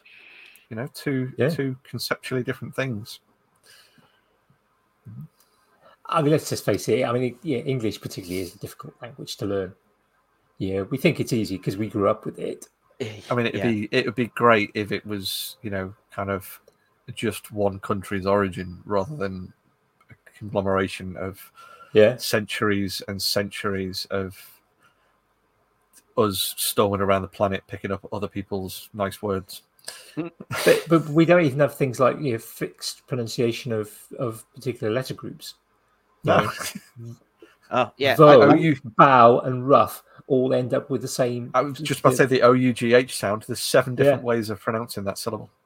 I remember writing the word Vauxhall Cavalier down for uh, the American kids when I was in Camp America. I was like, "How do you say that?" They're like, oh, Vauxhall Cavalier. Well, it, Dave Gorman does a fantastic thing about that with um, talking about specifically about the O U G H sound. Um, and uh, there's a Loughborough University campus in London, and the signs for it. And you said, you know, Loughborough University as, as uh, Loughborough as a place has the O U G H syllable in it twice, pronounced Yeah. two different ways. It's like the worst possible word for a, a non-British native English speaker to to try and figure out how it's pronounced because they're it's just horrific. Um, Uh, Worcestershire's pretty bad as well. yeah, but I mean, you could work But that out yeah, if you understand that you know it's Yeah. it's sheer, not shire, and you know So- all that kind of stuff. What Luga Booga? Luga Boo is uh, uh, um, Well, so this, yeah, Luga Luga Baruga is a, a really common one that people say. But Yeah. he, what he did, he says a couple of times there's been American tourists stood there staring at this word, being very puzzled, and they've turned, you know, he's kind of like made his presence known eh, just out of eyeshot, you know, so that they, they've kind of turned and asked him how it's pronounced, and he he defaults to it's it's lowbrow university, so because it's both a lie and not a lie at the same time. It's It's good. You can have Loughborough. Yeah. yeah, exactly. It's it, there's so many different ways. was um uh I, I was looking for something on eBay, uh, another uh, sewing table, and uh, it was in Derby, but I just read it. It's like Tess, where is Derby? Uh, she's like Yeah. Derby. It's like no, no, Derby. It says so here. But uh, um, geography is not my strong point. There- There's a I just not- found out there's a far from me. California in England. That blew my mind. Yep. Most of the places in the US, uh, there is a, a British equivalent. Yeah. Boston. We've got a York, for instance. We had the first York, didn't we? Yeah. Yeah, the old one. Yeah, yeah, it's Washington Um, as well. Yeah. This is this is why um my eBay searches don't always work out because like often I find the thing I want, but like you're saying, I just can't afford the import. Um, the uh, yeah the, the um. No, brain's completely gone dead. I was about to start something and it just disappeared. We, Never we mind. poss- we should talk about us making it at some point. We've kind of hinted at it a couple of times. Well, And well, Dan's in his workshop. Yeah, we're nearly at a point of um of an introduction, I suppose, aren't we? Yeah. We could do. Yeah. we could do. Yeah. could Who does that? Well, we, in we don't know who he is because he hasn't got the the big. Oh, the Mohawks colourful not there at the moment. Yeah, it's um I'm in between Hawks at the moment. Uh basically um my wife understands it's not a criticism, but I might go to an actual like barber's to get it done straight. um because it's been it's you know it's got thinner and fatter over time and um yeah uh i figure if i get a nice straight line to work to she can take over from there but like at the moment it's just it's too much Hmm. Yeah, uh, making wise if you want something to talk about i just done i done my first scarf joint don't know if Oh, you can see this uh sort of a hit and miss to start with. I just basically sort of started taking it away with a chisel, and then it just uh, kept taking more away with the chisel because it wasn't really flat. Then I got these two pieces the right shape, and it, they just weren't marrying up properly. Then I remembered a tutor showing us how they did the um, how he would do wooden fascia, and he was to basically he taught us to overlap them and then just cut through them both. And so I basically jammed them together and then resawed them, and now they're like basically they're a mirror image, and it works. It's worked out well. But I've got um four more of these to do, and that will eventually become uh, a footstool. So this is part of an old vaulting horse. Uh, but that's the the most current project. My um, we my eldest got their results on their A level results last Thursday, and in the car park of the school, there were two skips. There, one of the skips there was the base, the bottom Yeah. base of the stacking horses. You know, you kind of get the old vaulting horses that were sort of stacked up, and you could take you could take the bottom bit off so it was lower, and that kind of thing. Yeah, there was the bottom of one of there. It was just like, ah, I can't. I wanted to put, I didn't, but I wanted to pull it out and rescue the wood because it was, it's good I wood. mean, it was solid wood. I mean, uh, Yeah. it's probably, it's probably, it's going to be a hardwood. It won't be pine because it I think be. so, yeah. Um, I, the last one I did was made of beech. Um, uh, so it's some yeah, good usable material it was there. probably. uh, I mean, crikey, it was it's probably forty Seasoned. or fifty years old. Yeah, it's gonna be stable as anything. Yes, it's got a few dents and dints in it from being kicked and have things kicked at it and thrown around. But yeah, that would soon mill out or sand out. That's- yeah. Well, I was I, just like, yeah, it- yeah. It's, I mean, the short. Okay, the short it's side a big was thing kind to of, you know, 18 inches. The other, well, this is the reason I didn't pull out because I, I need to actually be getting rid of stuff at the moment, not bringing more stuff in. And hmm. I, See, if if you Yeah. have got rid of the other stuff first and bought yourself a battery circular saw that you could keep in the back of the car, you could do that. You could have just broken it down and actually brought it home with you. Yeah, it's easier Yeah. to hide that way. yeah, I remember, uh, I, so I bought- pro- yeah, my wife one was there before. as well. So yeah, it was. I was like, never Tess, got away with sorry. I bought a thing. I thought I could flip it. Um, basically, it was like another vaulting horse. Um, and I was like, oh, I know someone that might want to recycle that to do something with. And uh, they were like, no, thanks. I was like, I'm now stuck with a vaulting horse. Um, we lived in a I've heard smaller they're house popular there. with certain uh, certain uh, how can I describe it? Yeah. Certain type of people. Clowns, athletics. Yeah, athletics. Yes, Yes. yes.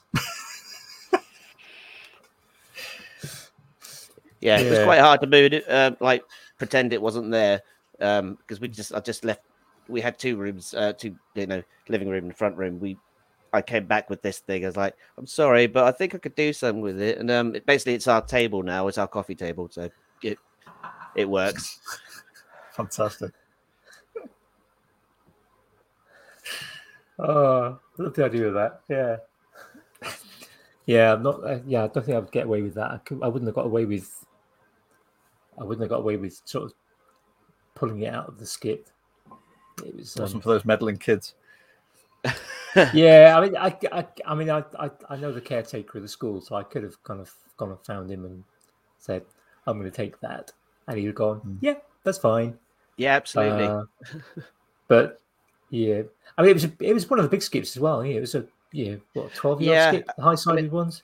they threw uh, like I was only caretaking for a short time, but the stuff I saw them throwing away, um, just like, oh no, I can't. Uh, like I would try to take as much as I could home, but it's just so much stuff, and um, but yeah, perfectly usable, like you know, tables and things. You know, just like oh, it just needs a new piece of wood Yeah. on it. Uh, Yeah, and the tabletops.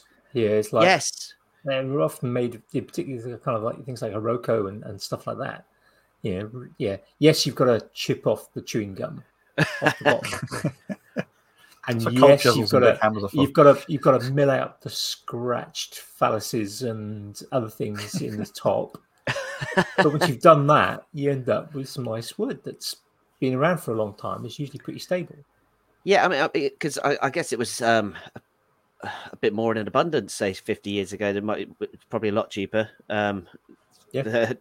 so yeah, I mean, most of the material I use, I've hardly, I don't think I've bought any hardwood in a very long time. It's um basically a skip rescues. I'm very lucky that um uh, my old employer, when I was self-employed, he's so he's whenever he's fitting out kitchens and things like that. If there's any decent material, he gives me first dibs. Uh, but it does mean I, I am mostly Sapele and oak. um, like nobody throws anything like maple away or anything like that. Yeah, I've still got an old Sapele door down in the work in the dumping ground workshop down the bottom of the garden. There's uh, you know, kind of the door I helped my mate replace, and it's like, oh, do you want me to chuck this in the skip, or, or you know, take it down the tip or whatever? And I, was like, oh, I might. It's good wood in that. I might, I might have that. And it's that's been down there for Yeah. three years, maybe. It's in my Yeah. way. Still, like, nothing's happened. It's just yeah, I think I'll just cut that down and get rid of it. Eventually.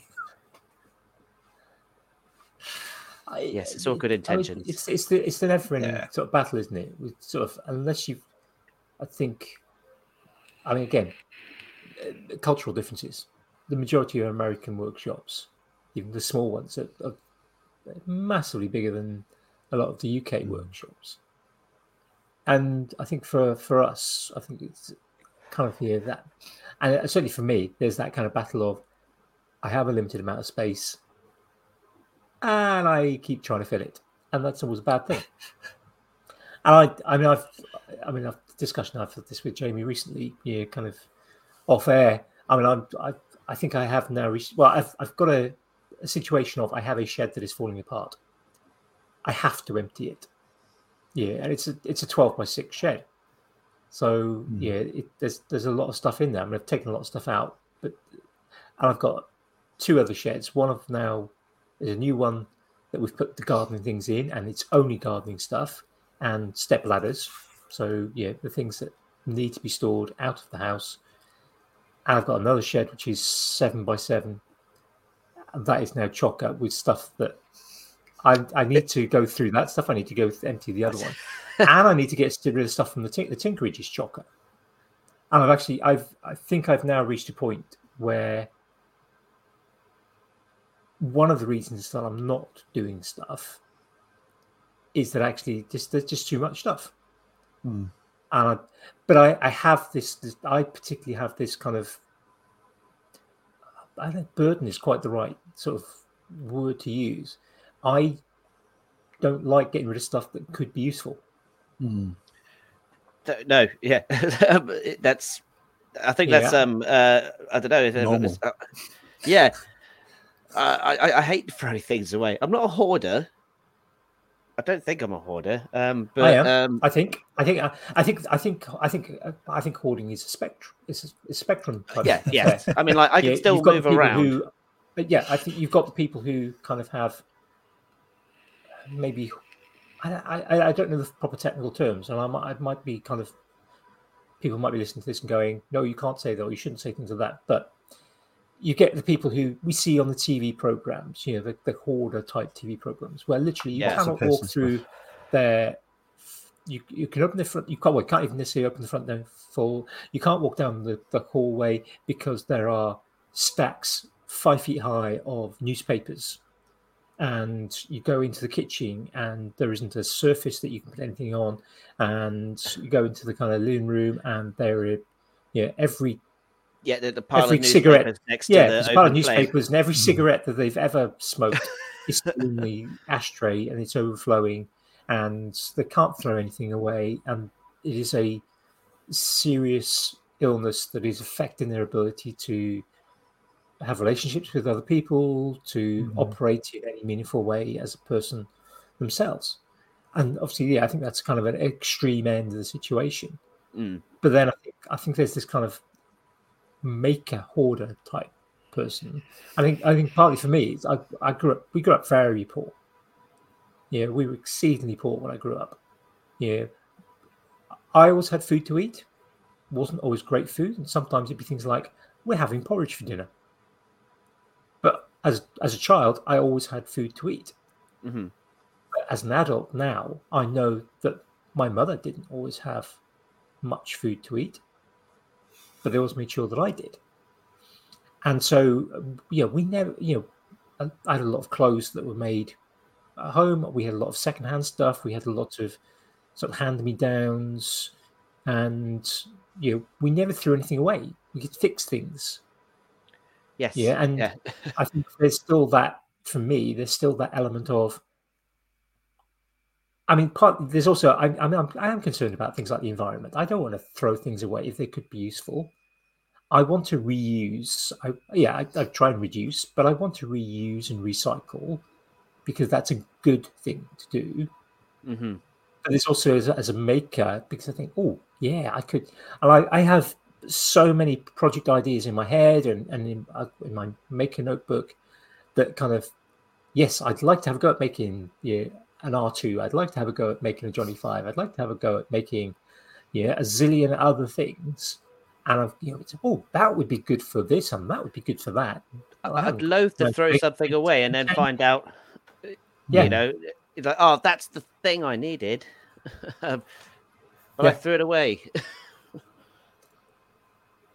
Yeah, and it, That's, I the, think that's it, the maker struggle, isn't it? Yeah. Oh, totally. It's like I mean, ha- I mean, I have got rid of stuff in the past, and uh, yeah, a week or two weeks later, you kind of go, "Yeah, I had the thing to fix this. Now it's going to cost me because I got rid of it two weeks ago. I could have done it for free, but now I'm going to have to pay."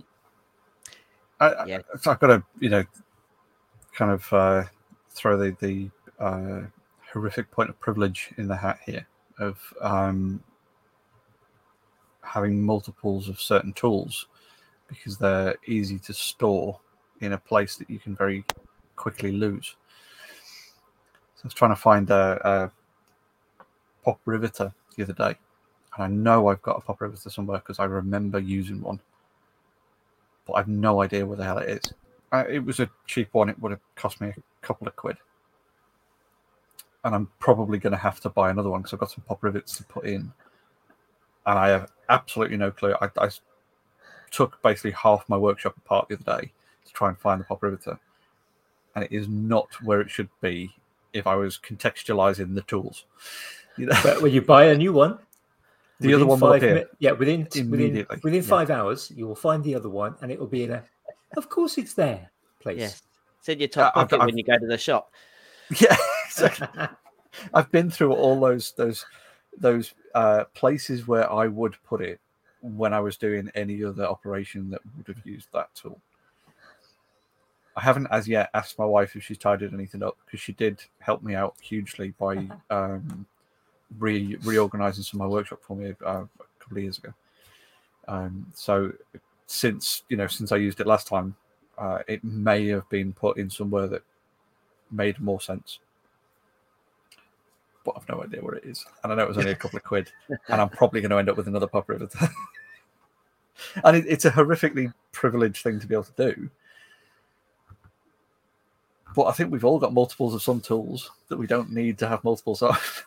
we've all done No, that before. no. That's what, yeah, like um, routers. I've sort of like I had one router, um, and it was uh, I ended up just chewing through the cable. And I think uh, so. Duncan from um, little hobby shop fixed Hobby it for Shop. me, um, and then um, but I couldn't wait, so I went and got another. I got a Katsu one, which was like, oh, this, this is lovely. This does what I need, and I was like, small. and Yeah. it was so cheap. So I was kind of like, if I got another one, I wouldn't need to change the bits, would I? I was like, It's so that's what we've done. Yeah. and then Duncan gave me back that one, and then um, I invested in a router table. So it's basically, potentially, I don't need to change bits ever. And that's that's that's logical. But yeah, sometimes you go like, uh, I was rummaging around and like, why have I got five hammers, all of them the same, and they're all crap? The, well, the, the problem you're going to run into with the routers is because those Katsus are so cheap. You'll get to the point where you'll, you know, you- you'll you'll need to use a different bit. You'll just go and buy another Katsu router and put the bit in, so you know you need to change it. And then you'll get to a point where you'll have forgotten that bits are changeable, and then yes, the bit that you're using will become blunt, and you'll just throw the whole router out, buy another router with bit. So I used to work with a guy who um uh I think he had like five Game Boys because he didn't know. Uh, like this is early Game Boys, you know. So Mm. um, uh, the God Grey ones. He's like, yeah, yeah, I got the one with Tetris. It's like, oh yeah, yeah, that's a good game. And then he's like, oh, I just bought another one with like Mario Land on it. I was like, you know that you can take the cartridge. Like, no, no, it's too technical. Um, it's just kept buying new Game Boys. I, I think in, in production shop, buying something like multiples of routers is, is potentially Yeah, a really good absolutely. thing. Yeah, you, and same with you know sanders with Angle different grinders. grits and- angle grinders. You know, one with the cut off disc, one with the you know, Mhm. grinding disc. You know, I think stuff like that can be sensible. But then I think of my yeah, I think to myself, yeah, I, and I've got three three routers. I've got the Katsu, I've got a quarter inch kind of performance pro B&Q jobby, um, which was my first router, and I've got a, a big DeWalt half inch. And it's like, uh, I'm probably not going to ever use. Well, the half inch I have used a few times. I've used it for kitchen worktops. I'm probably never going to do kitchen worktops myself again, but I have used it essentially because it's got such a big base Yeah, Mm. clamped in a, a, a, a workmate as a bit of a janky router table. Possibly not the safest thing to do, but Yeah, Not yeah, one to it- put on video. It works. it worked. Yeah. Um, but then I think, yeah, angle grinders. And I've got, I think I've got four angle grinders. I'm not a Mhm. metal worker. That- No, I suppose that's um.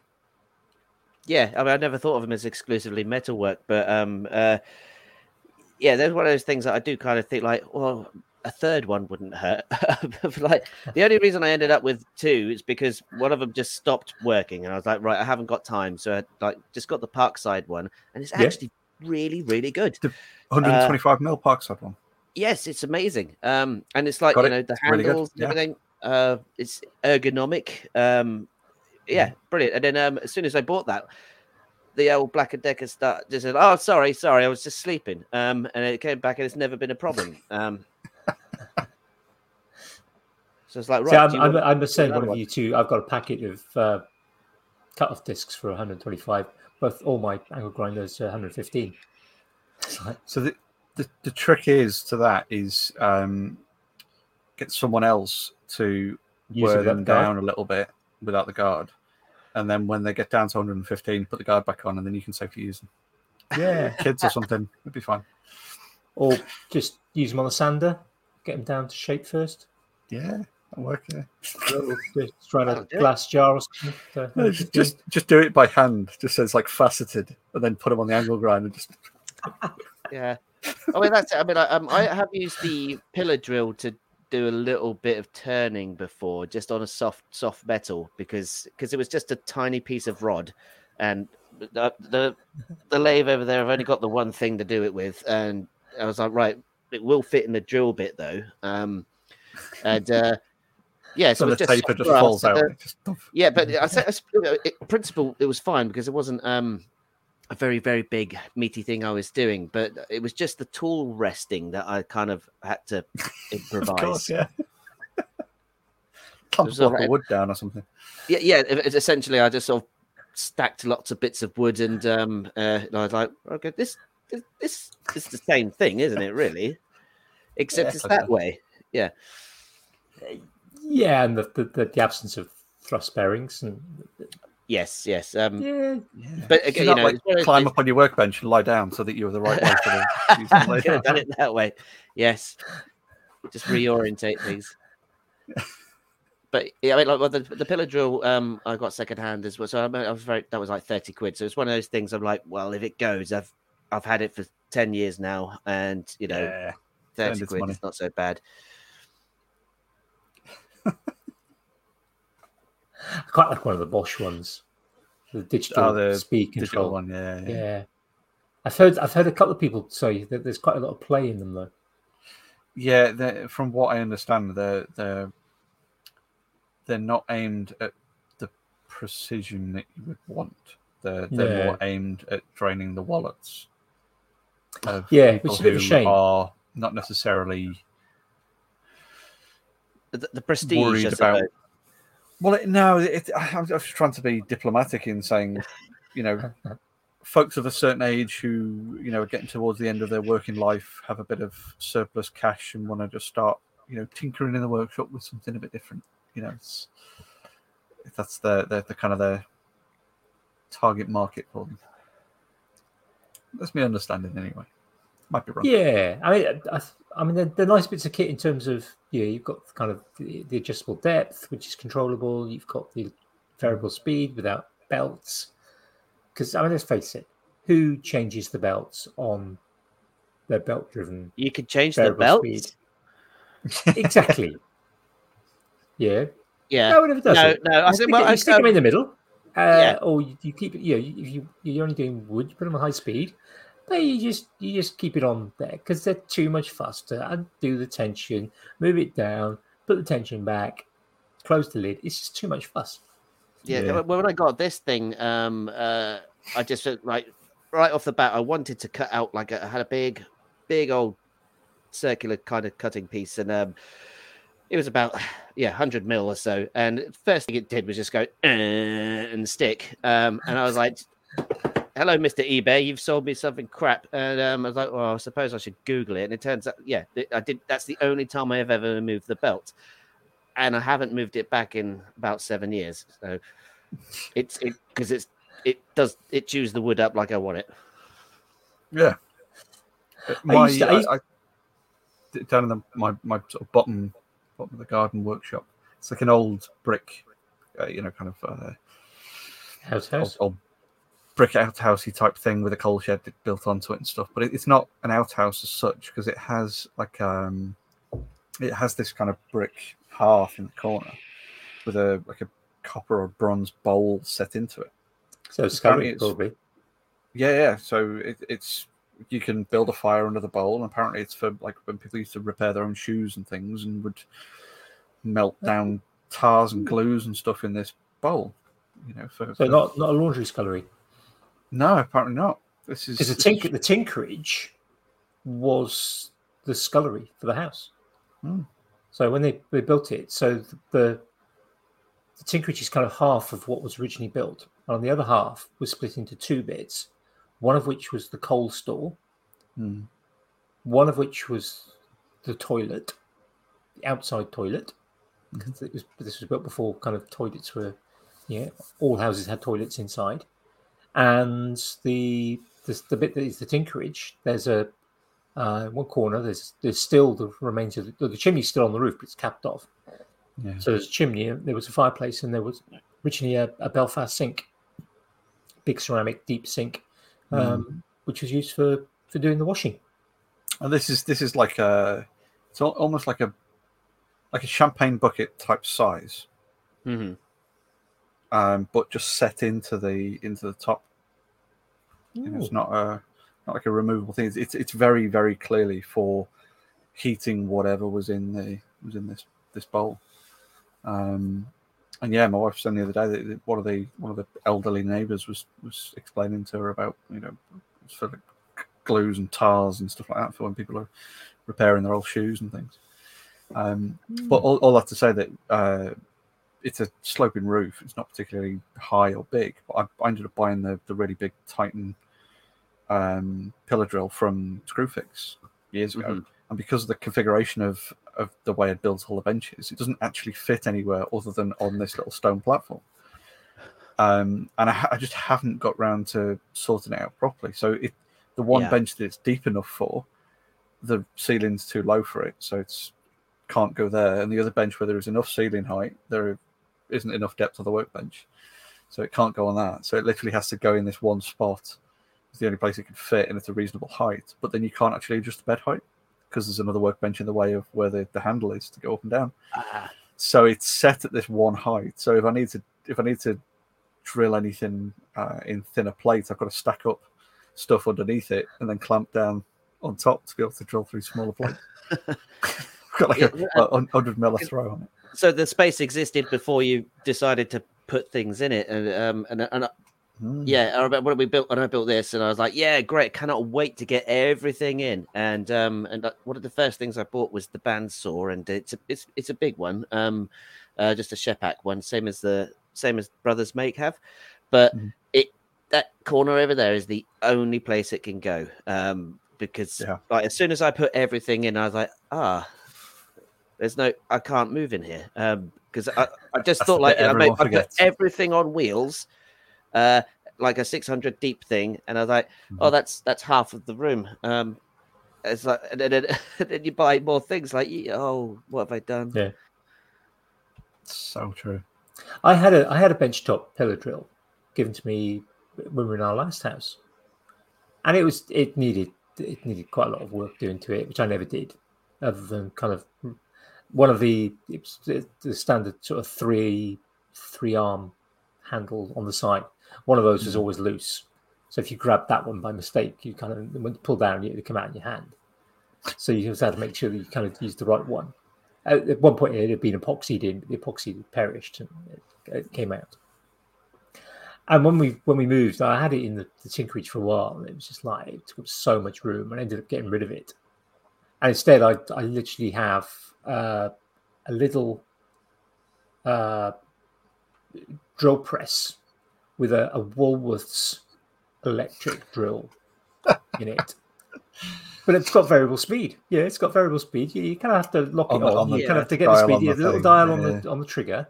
So you get get the speed up, then you kind of yeah, pull the trigger and then press kind of the lock on, uh, and then kind of push down to your work. Now it's, it's a load of fuss, but it doesn't take up much room, because which thankfully is, is a good thing. Although it's a little Yeah. bit wonky. It need again. I, I broke a bit on the uh, draw. I'm press. guessing that there's more uh, run out play on, on on that. that. Yeah, there is to there the is other, yeah. quite a bit of play. Yeah, the Bosch would be an improvement, definitely.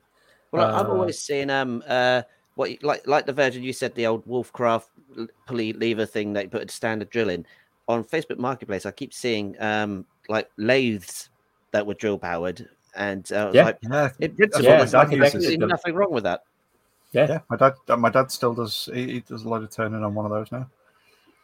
I've got I've got the bits from a wolf, a, a very old wolf one down in the shed, which kind of acquired from an estate. Um, somebody passed on, and it needs. I mean, the cable on the drill needs replacing. It's like, I mean, it, it's a nice little project. I mean, you, to give you an idea of the age of the drill, it is. It's shiny. The whole drill is shiny. It's. I was going to say silver, but yeah, it's not made of silver. It, but it's it's kind of yeah that kind of Metallic. brush, metal. There's no paint on the entire thing. There never was any paint on it. It's just Yeah. that kind of sort of shiny thing. It's it's an on-off switch. yep, It's yeah. low variable speed. It's just like Yeah. yeah. Uh, my dad's old drill. I think it's was, reverse uh, though. On the, I think it, it might Oh, have you got a reverse. reverse, yeah. reverse That's quite advanced, I suppose. Um, I remember Yeah. dad's dad's one was just went one direction. It, it was very good at doing it, but Hmm. depending what you were doing, like when I got it, I was like, oh, no, I don't know if I'm going to cope with this because I couldn't get the bloody thing out sometimes. And Is that because I, I was just thinking about that? I've still got a, a performance power 710 watt, um, you know, a SDS or not SDS drill, but a, you know, a, a proper mains powered drill Mm. da- down in that that same workshop in a in a case uh, uh, with that kind of intention of it'll be handy when I need to drill something properly, you know. And then Yeah. thinking now of like the, the the battery powered drills that I've got probably actually put out more than the 710 watts get from this, and the batteries probably actually last better than the mains will down in that workshop anyway. so well, why the hell have I still got it? It's just oh, I definitely don't still need it at all. I've got an SDS battery powered SDS drill. It's, it's more powerful than the plug-in mains one I've got. So this, I've still I've still got a Bosch Hammer SDS Plus, which is phenomenal, mains powered, Mhm. and that I've used it so many times. I mean, it's hard work to use now, but it's such a good tool when you need.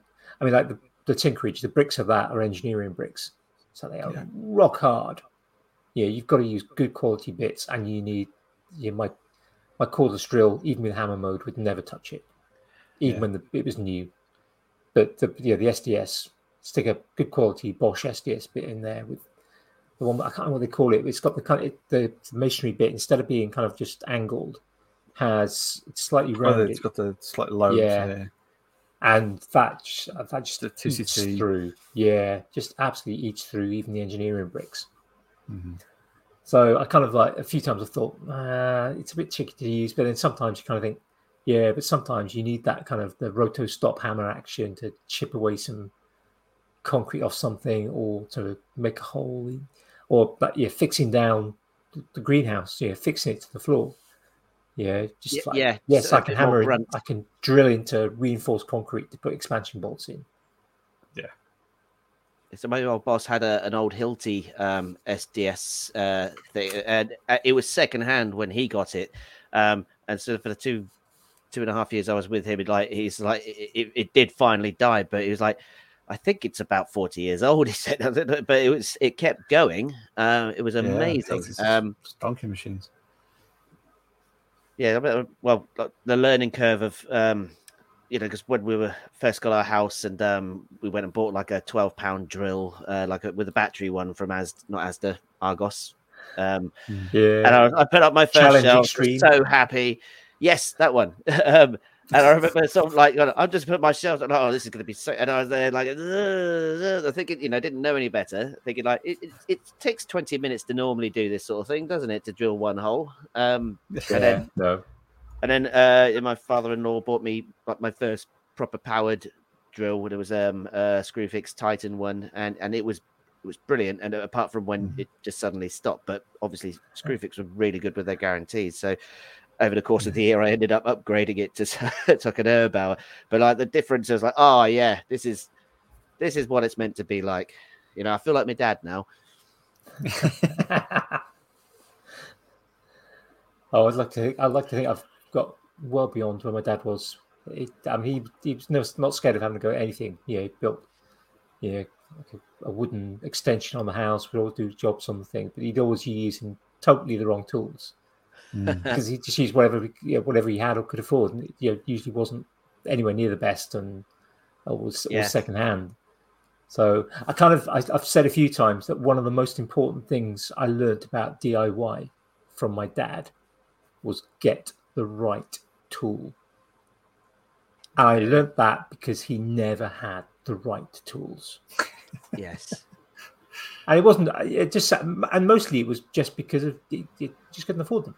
Yep. Budget, I suppose. Yeah. Um, yeah, it was just, just budget. I mean, that, that's why he fit. like, Yeah, he wasn't a mechanic, but he, he did lots of quite big work. Yeah. I can remember him taking the head off the car several times as a kid.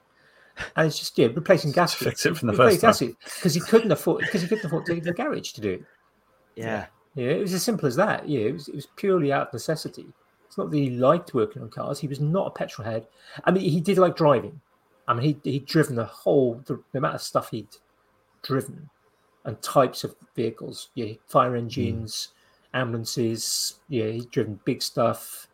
Um, not really. He wasn't really for speed, but he he had. You know, there weren't many things that he hadn't driven in kind of ordinary day to day type vehicles. Yeah, he'd never been in a racing car, but yeah, Land Rovers, yeah, Jeeps, yeah, army trucks, yeah, yeah, ambulances, fire engines, ladder platforms because he was in the fire service for a while. Yeah, all those sort of things. Yeah, he could drive all those. Um, but he wasn't really a petrol head. Yeah, he didn't take Yeah. apart a car because he wanted to take apart a car. Yeah. Yes, we did. So I mean, a few people lately in uh, the Makers Waffle group been talking about kind of yeah maybe doing like a, a van conversion, Yes. and it, yeah, it's a, it's a it's a popular thing now. I mean, he did that yeah, in late seventies, early eighties. He did a couple of different van conversions, what we would now call a day van. Yeah, we you Yeah. kind of yeah, you've got you've got a little kitchen area, and you've got somewhere where yeah you could sleep in it overnight, and he did several times in in both of them, um, two or three. But again, mostly it was out of kind of again necessity, and it was yeah. It turned out they were our only vehicles as well. Um, so it was just like Yes, yeah. break some- Some and- people have those things as like an extra vehicle. it's like, Yeah. well, this is my Mm. work vehicle. This is the nice one I drive the kids around in, and this is the project one, which is yeah, which is fine if you got that. Um, but Yeah. if you can, yeah, um, I think the only re- only way I could ever have one of those sort of mobile van home things is be- if it was also the way I got around. Um, uh, but then that might change what I do with it because it's like, oh, I can't, I don't want to get the carpet dirty or something. Yeah, I think finding I think similar here. I mean, we do have two cars, and we live in, yeah not a, a wildly remote village, but yeah, there isn't a huge amount of stuff in the village. You do basically need a vehicle, or you have to wait a long time for buses and things. So Yeah. we do have two. Yeah, one so my wife can go to work, and then one so I can do other things, whether it's taking kids to school or, or various other kind of activities, or just just going to get things, do things, you know, doctor's appointments or whatever. And yeah, so two vehicles are a thing. Would I want to kind of have a van at some point? Well, yeah. I mean, kind of, the, the kind of whole kind of cost of fuel type things. I, I can see a, an application of having a van. Yes, particularly when perhaps yeah, we're empty nesters and the kids have gone. Yeah, but it'd be nice to be able to maybe have something that's big enough. Yeah, we can go and sleep in it. it need to be big enough. You know, to have- so it's got kind of you know, some more facilities. So it's got maybe Yeah. yeah. it's got a toilet, it's got a shower. Um, but it'd be great to be able to go somewhere, but have be flexible enough where you can kind of go right. Oh, those pallets I talked about earlier in the show. Yep, I can go and grab ten of them at a time. Yes. But and also, you don't want to advertise if you've got a, a vehicle like that because I've, uh, I've only got a Kangoo, which is sort of like you know a, pretend van. Um, but as soon as I got that, I made loads more friends than I thought I had. You know, like oh, Darren, I hear you've got um got a, something with a big boot. You know, Yeah, like, are you- up. What are you doing Yeah. this weekend? Oh, nothing. Why? Oh, no- nothing. Nothing. It's just uh, how, how, what are the measurements? It's like, Will it fit a free freezer? yes. yeah, yes, an American free freezer. We did a because we, we're gearing up for the festival next week, and um, I, I, I wrote my old car, which is our, our kind of usual festival car. I built a, a roof rack, which is basically just like the top of a pallet, um, but I I built it and then realized how much like a pallet it looked, so everyone just calls it pallet. Um, but the it was again out of necessity. It's like you know cobbled together parts to make the whole roof rack. You know, it's like how it actually fitted onto the roof rails and stuff. Um, so it ended up being that the the the bars, the roof bars, um, were just three B twos, uh, but all screwed into the bodged metal brackets that I'd cobbled together out of some some Yeah. roof rack bars that we'd been given for a, a, an old Volvo. It was like these are going to go in the skip unless you take them and do something with them. So you know, adapt them to fit on the Honda and stuff. But um, when I got rid of the car, we took the pallet off it, and then now we've fitted it this weekend to the the new festival car. Cool. Um, but it's that's basically just been again just bodged with other bits of wood and sinking, uh, you know, uh, hidden fasteners in and all that kind of stuff to make it you know fixed to the thing. Um, but yeah, it, it, in and amongst all that, a mate of ours was like, uh, "I've- "I've got this um this couch to go and pick up for my flat. Uh, I was going to borrow a, a van from my friend's in garage, but it'd be you know covered in crap. And would, would it would it go on the roof rack? oh, tell you Alright, what. come on, yeah. let's let's go and get let's go and get it.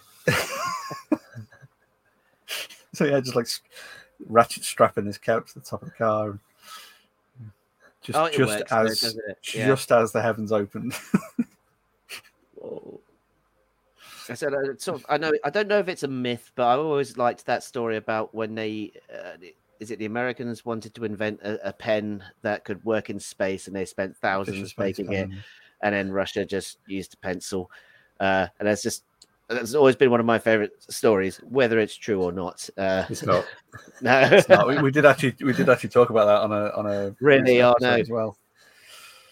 It's um yeah it, it, it there's quite a few examples of that throughout history. I think of of uh, very similar sort of stories of, uh, of that kind of thing. It's I always love that kind of stuff that you know the, the like we said before the callback to, to storytelling. You know that that uh, that's that whole setup of that Fisher Space Pen thing. you know, that- it's- Yeah. it's- it's like yeah, it's like well, it doesn't. Don't let the truth get in the way of a good story. That's what they say. yeah, Well, absolutely. yeah, yeah. It, it- it is a good point, and I think, unfortunately, nowadays, of course, we live in a world where some some elements of media, whether that's mainstream or social, we're actually you know, not even going to let good ideas get in the way of telling lies, so that we can generate We live in a income. Yeah. world where Snopes exists. Yes. Yes, it has to. Yes, Yeah. Unfortunately. a time to be alive. Yeah. Oh, Yeah. Has that been uh, grabbing anyone's attention by any chance? Just to, uh, Yeah, things to like do yeah. a Stephen Erasmus. Yeah, so uh, yeah, we've reached that point. Yeah, so our attention grabbers, the anything that's been kind of grabbing our attention, whether it's past or future or present. I wrote um, some things. Brilliant. I Brilliant. came Oh, prepared. Can be anything. Can be more than one. We don't do just one like some shows. no, that's a- Yeah, uh, yeah, oh like, yes, we have no, multiple. Things things I'm trying to concentrate at the moment. It's got my it should have my attention, but I haven't devoted much to it. I was um uh basically my sister sent me an advert for B&Q saying they wanted product testers or, or ambassadors, and I've sort of and I Mm. sent a ridiculous video as far as I'm concerned. Um, I mean, like I think the principal was there, but the, the editing was quite bad. Anyway, they said, "Oh yeah, okay, cool, we'd like you to do that." So I have to basically select a product um, from a quite a limited catalog. Um, but I think I'm I'm probably going to fall down either the Sander or the SDS thing, in, uh, because those are things I know I could immediately use, and they won't be too complicated in terms of me reviewing them. Um, Yeah. Some of the products they have, uh, like you know, like paint or uh, flooring samples and things like that, I could get a ton of dirt, but I wouldn't know how to review it. It was dirty. Yeah. It filled the hole. Um, and uh, yeah, so And other attention grabbers. uh, uh, a couple of YouTube channels I'd like to sort of like promote to anyone that is interested in. But um, uh, the Fish Locker um, is just a for- it's a foraging Hmm. channel, but it's also this guy. He's just is um is in Cornwall, just just charming. Just watch him go out for the day. It's like, oh yeah, see that you can eat that. You know, now this is what he's really knowledgeable. Um, and uh, you know, and I've I've, I've identified things I didn't know about in our local area since watching these. Not that Oh, I'd eat them because it's uh, quite a dirty harbour, but um, but Yeah. really interesting channel to watch. Um, and he just sort of like you know, he, he, he he watch him go and say like, this is a good size thing for this. Don't do this. Do that. Um, sit there, watch him eat his uh, cook and eat the food. But it's one of my sort of favorite little. Uh, I don't know, like it's. It reminds me of the Good Life, uh, which is a favorite TV show. Um, uh, but it's just just let it wash over you. Just nice little charming channel to watch. Reminds me of um, not far from you is the guy I can't remember his name off the top of my head. Uh, Atomic Shrimp. Atomic Shrimp. Yes, he's not too far. Atomic No. because he's not far from you. Because he does, I mean, he does a whole mix of things. I love his, I love his channel. I mean, you know, anything from scam baiting to Yes. foraging, um, and and making as well. And it's it's really quite fascinating.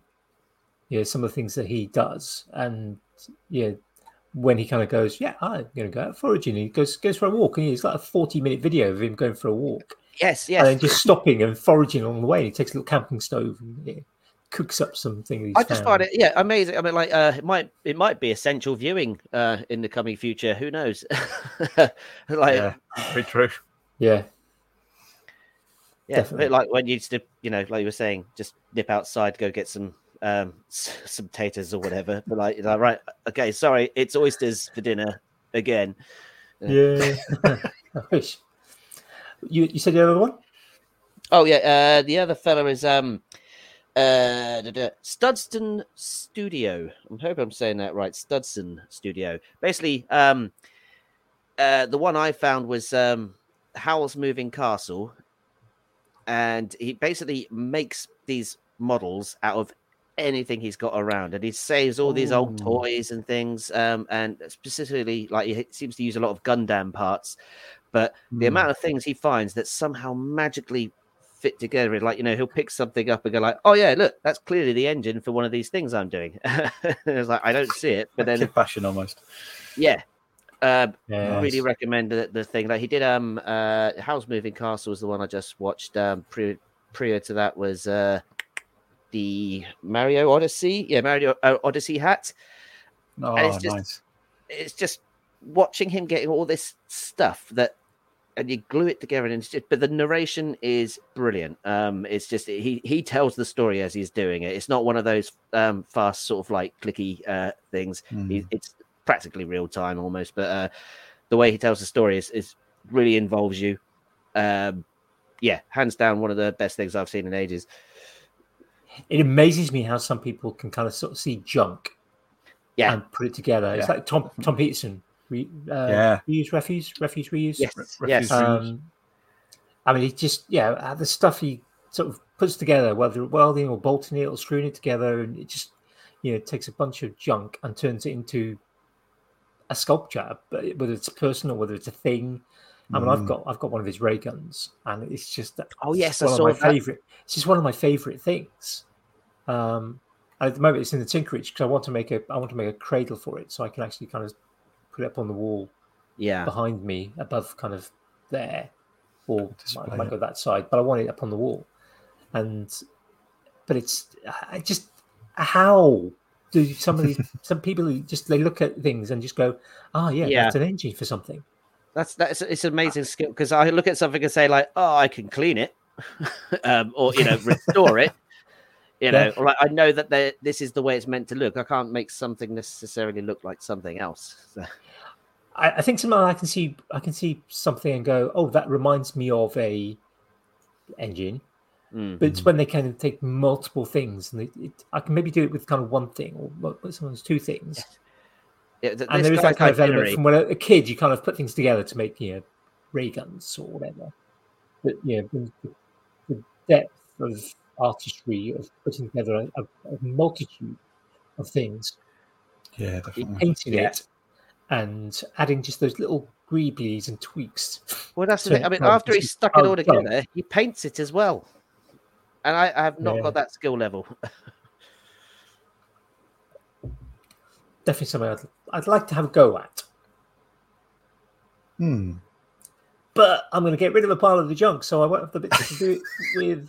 But I could keep them, and then I would. But uh, No. w- No. yeah, No. yeah. And th- these these are these are real thoughts. Those those are real thoughts. From the from the Tinkerage. yeah, yeah. Those are real thoughts from the Tinkerage. If I get rid of some of the stuff that I've spent decades acquiring, then I won't have it. If I get to a point where I'm making a project that requires those bits or could use those bits, even though the rational part of my brain knows that I can go and buy things or go to car boot sales or go to charity shops and pick up other things where I can Or, or then cannibalize. swing that arm the other way, bash it into the 3D printer, and then just, oh yeah, I can make the things. Yeah. That's that. Have you got any other ones, Darren? Or was that it? Uh, well, yeah, the rest. I think I, uh, they've come up in conversation. I was saying like, so yeah, I, I, ideally I want to put somewhere uh, for the chop saw. I'm working on the um uh the vaulting horse footstool for my uncle. Um, Nice. yeah, and and, um, and then oh, and in the background, then I've got there's a bit of um uh singer sewing table behind me.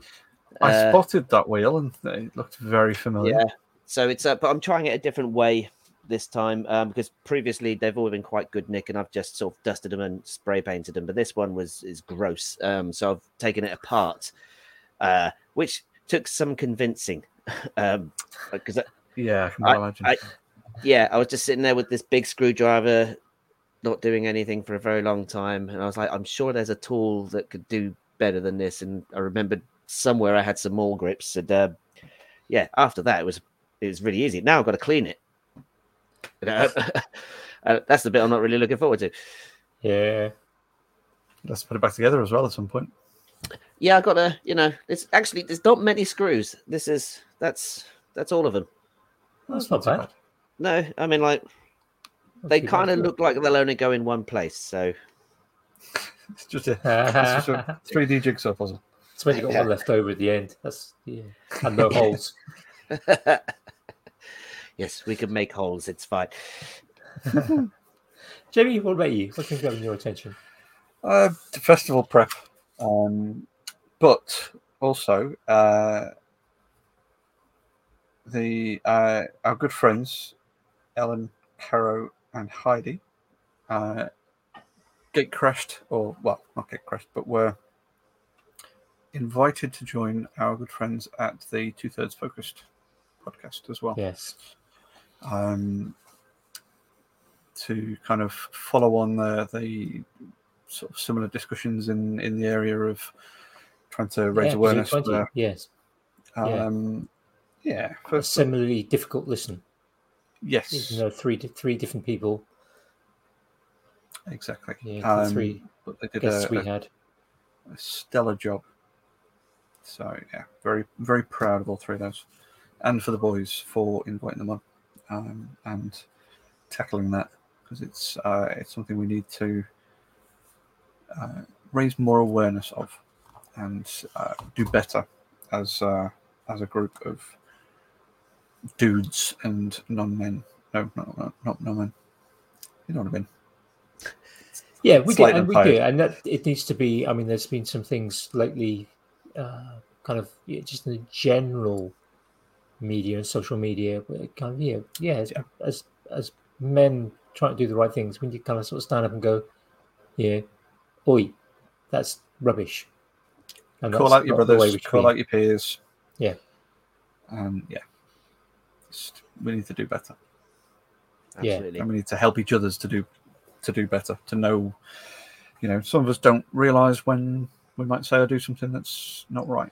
Yeah, um, and partic- uh, particularly with and particularly with like younger, yeah, with boys and, and young men, yeah, they need to see good examples of They need to see good examples, but older generations as well. Things that aren't, you know, that might once have been appropriate that aren't now. Um, you know, and that's one of the things that is uh, a difficulty in a community like the maker community, where you know we, we interact, but we, we sometimes forget context. You know, Yeah. there's there's a difference in in saying something in a group of close friends or saying it in a public forum. Um, you know, it's things like that that uh, we just need to reflect on a little more. I think. So uh, no, very very proud of our friends there.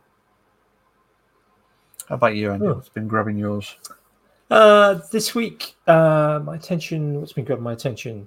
Uh, the the Pimoroni 10 year anniversary sale group brought my attention this uh, this week and uh, emptied my wallet of a few hard earned pounds. Yeah, it did. Um, and might again because it's going on till the 31st of August, and I've got a couple of ideas for.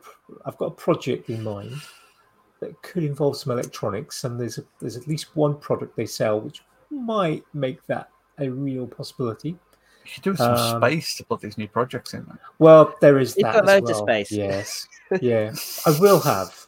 I will have. Um, yeah, we've got we've got we've got uh, two weeks of the summer holidays left, or a week and a Mhm. bit. The summer holidays left. Once that happens and everyone's back to work and school, then I am going to have more time, so I can actually get on with sort of doing some things. Um, but that's that's that's for future attention grabbing. Uh, two other things grabbed my attention this week. Uh, today, uh, you I mean you brought this to my attention, even though I hadn't realised it, and then I watched it separately.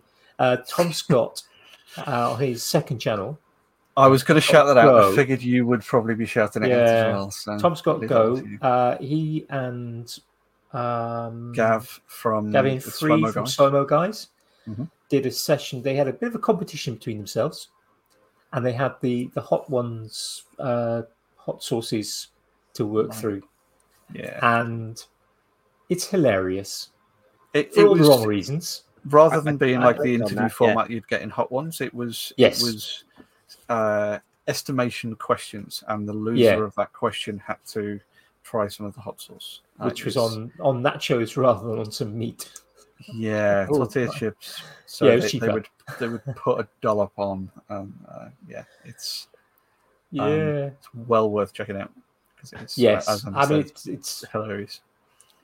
yeah, it's all it's hilarious in all the best possible taste. And yes, Oh, okay. did mean. Um, Yeah, Um, the other thing I've been this week, I've been watching season two, and I'm partway through season three of Blown Away on Netflix, which is the glass blowing Glass kind blowing of reality competition.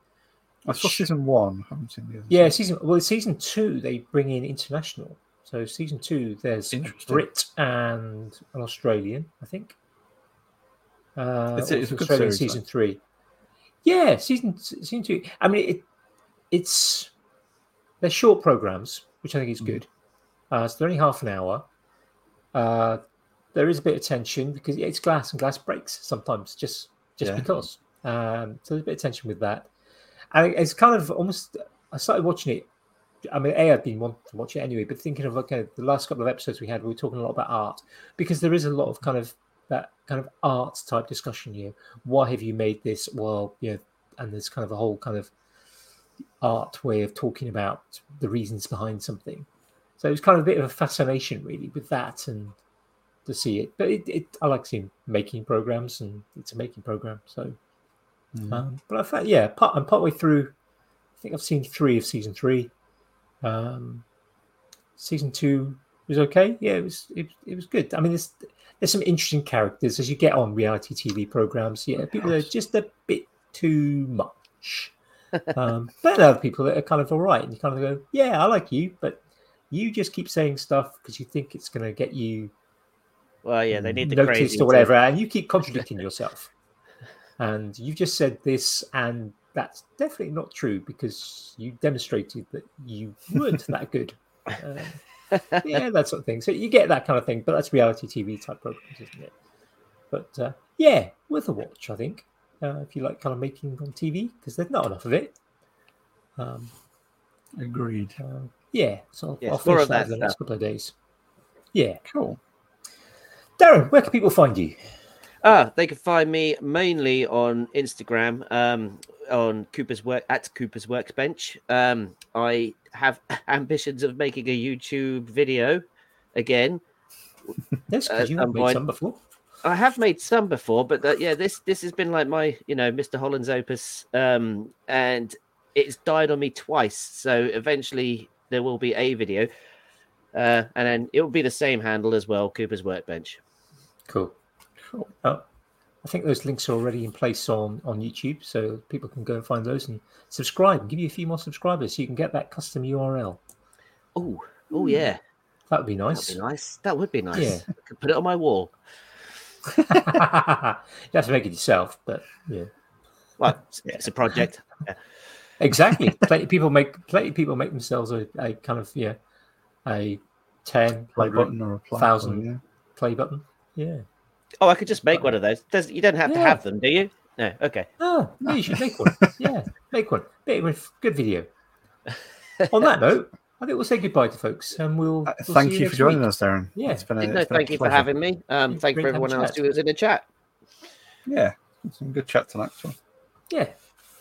So, good. bye, folks. See you next week. See Ciao, you. Bella.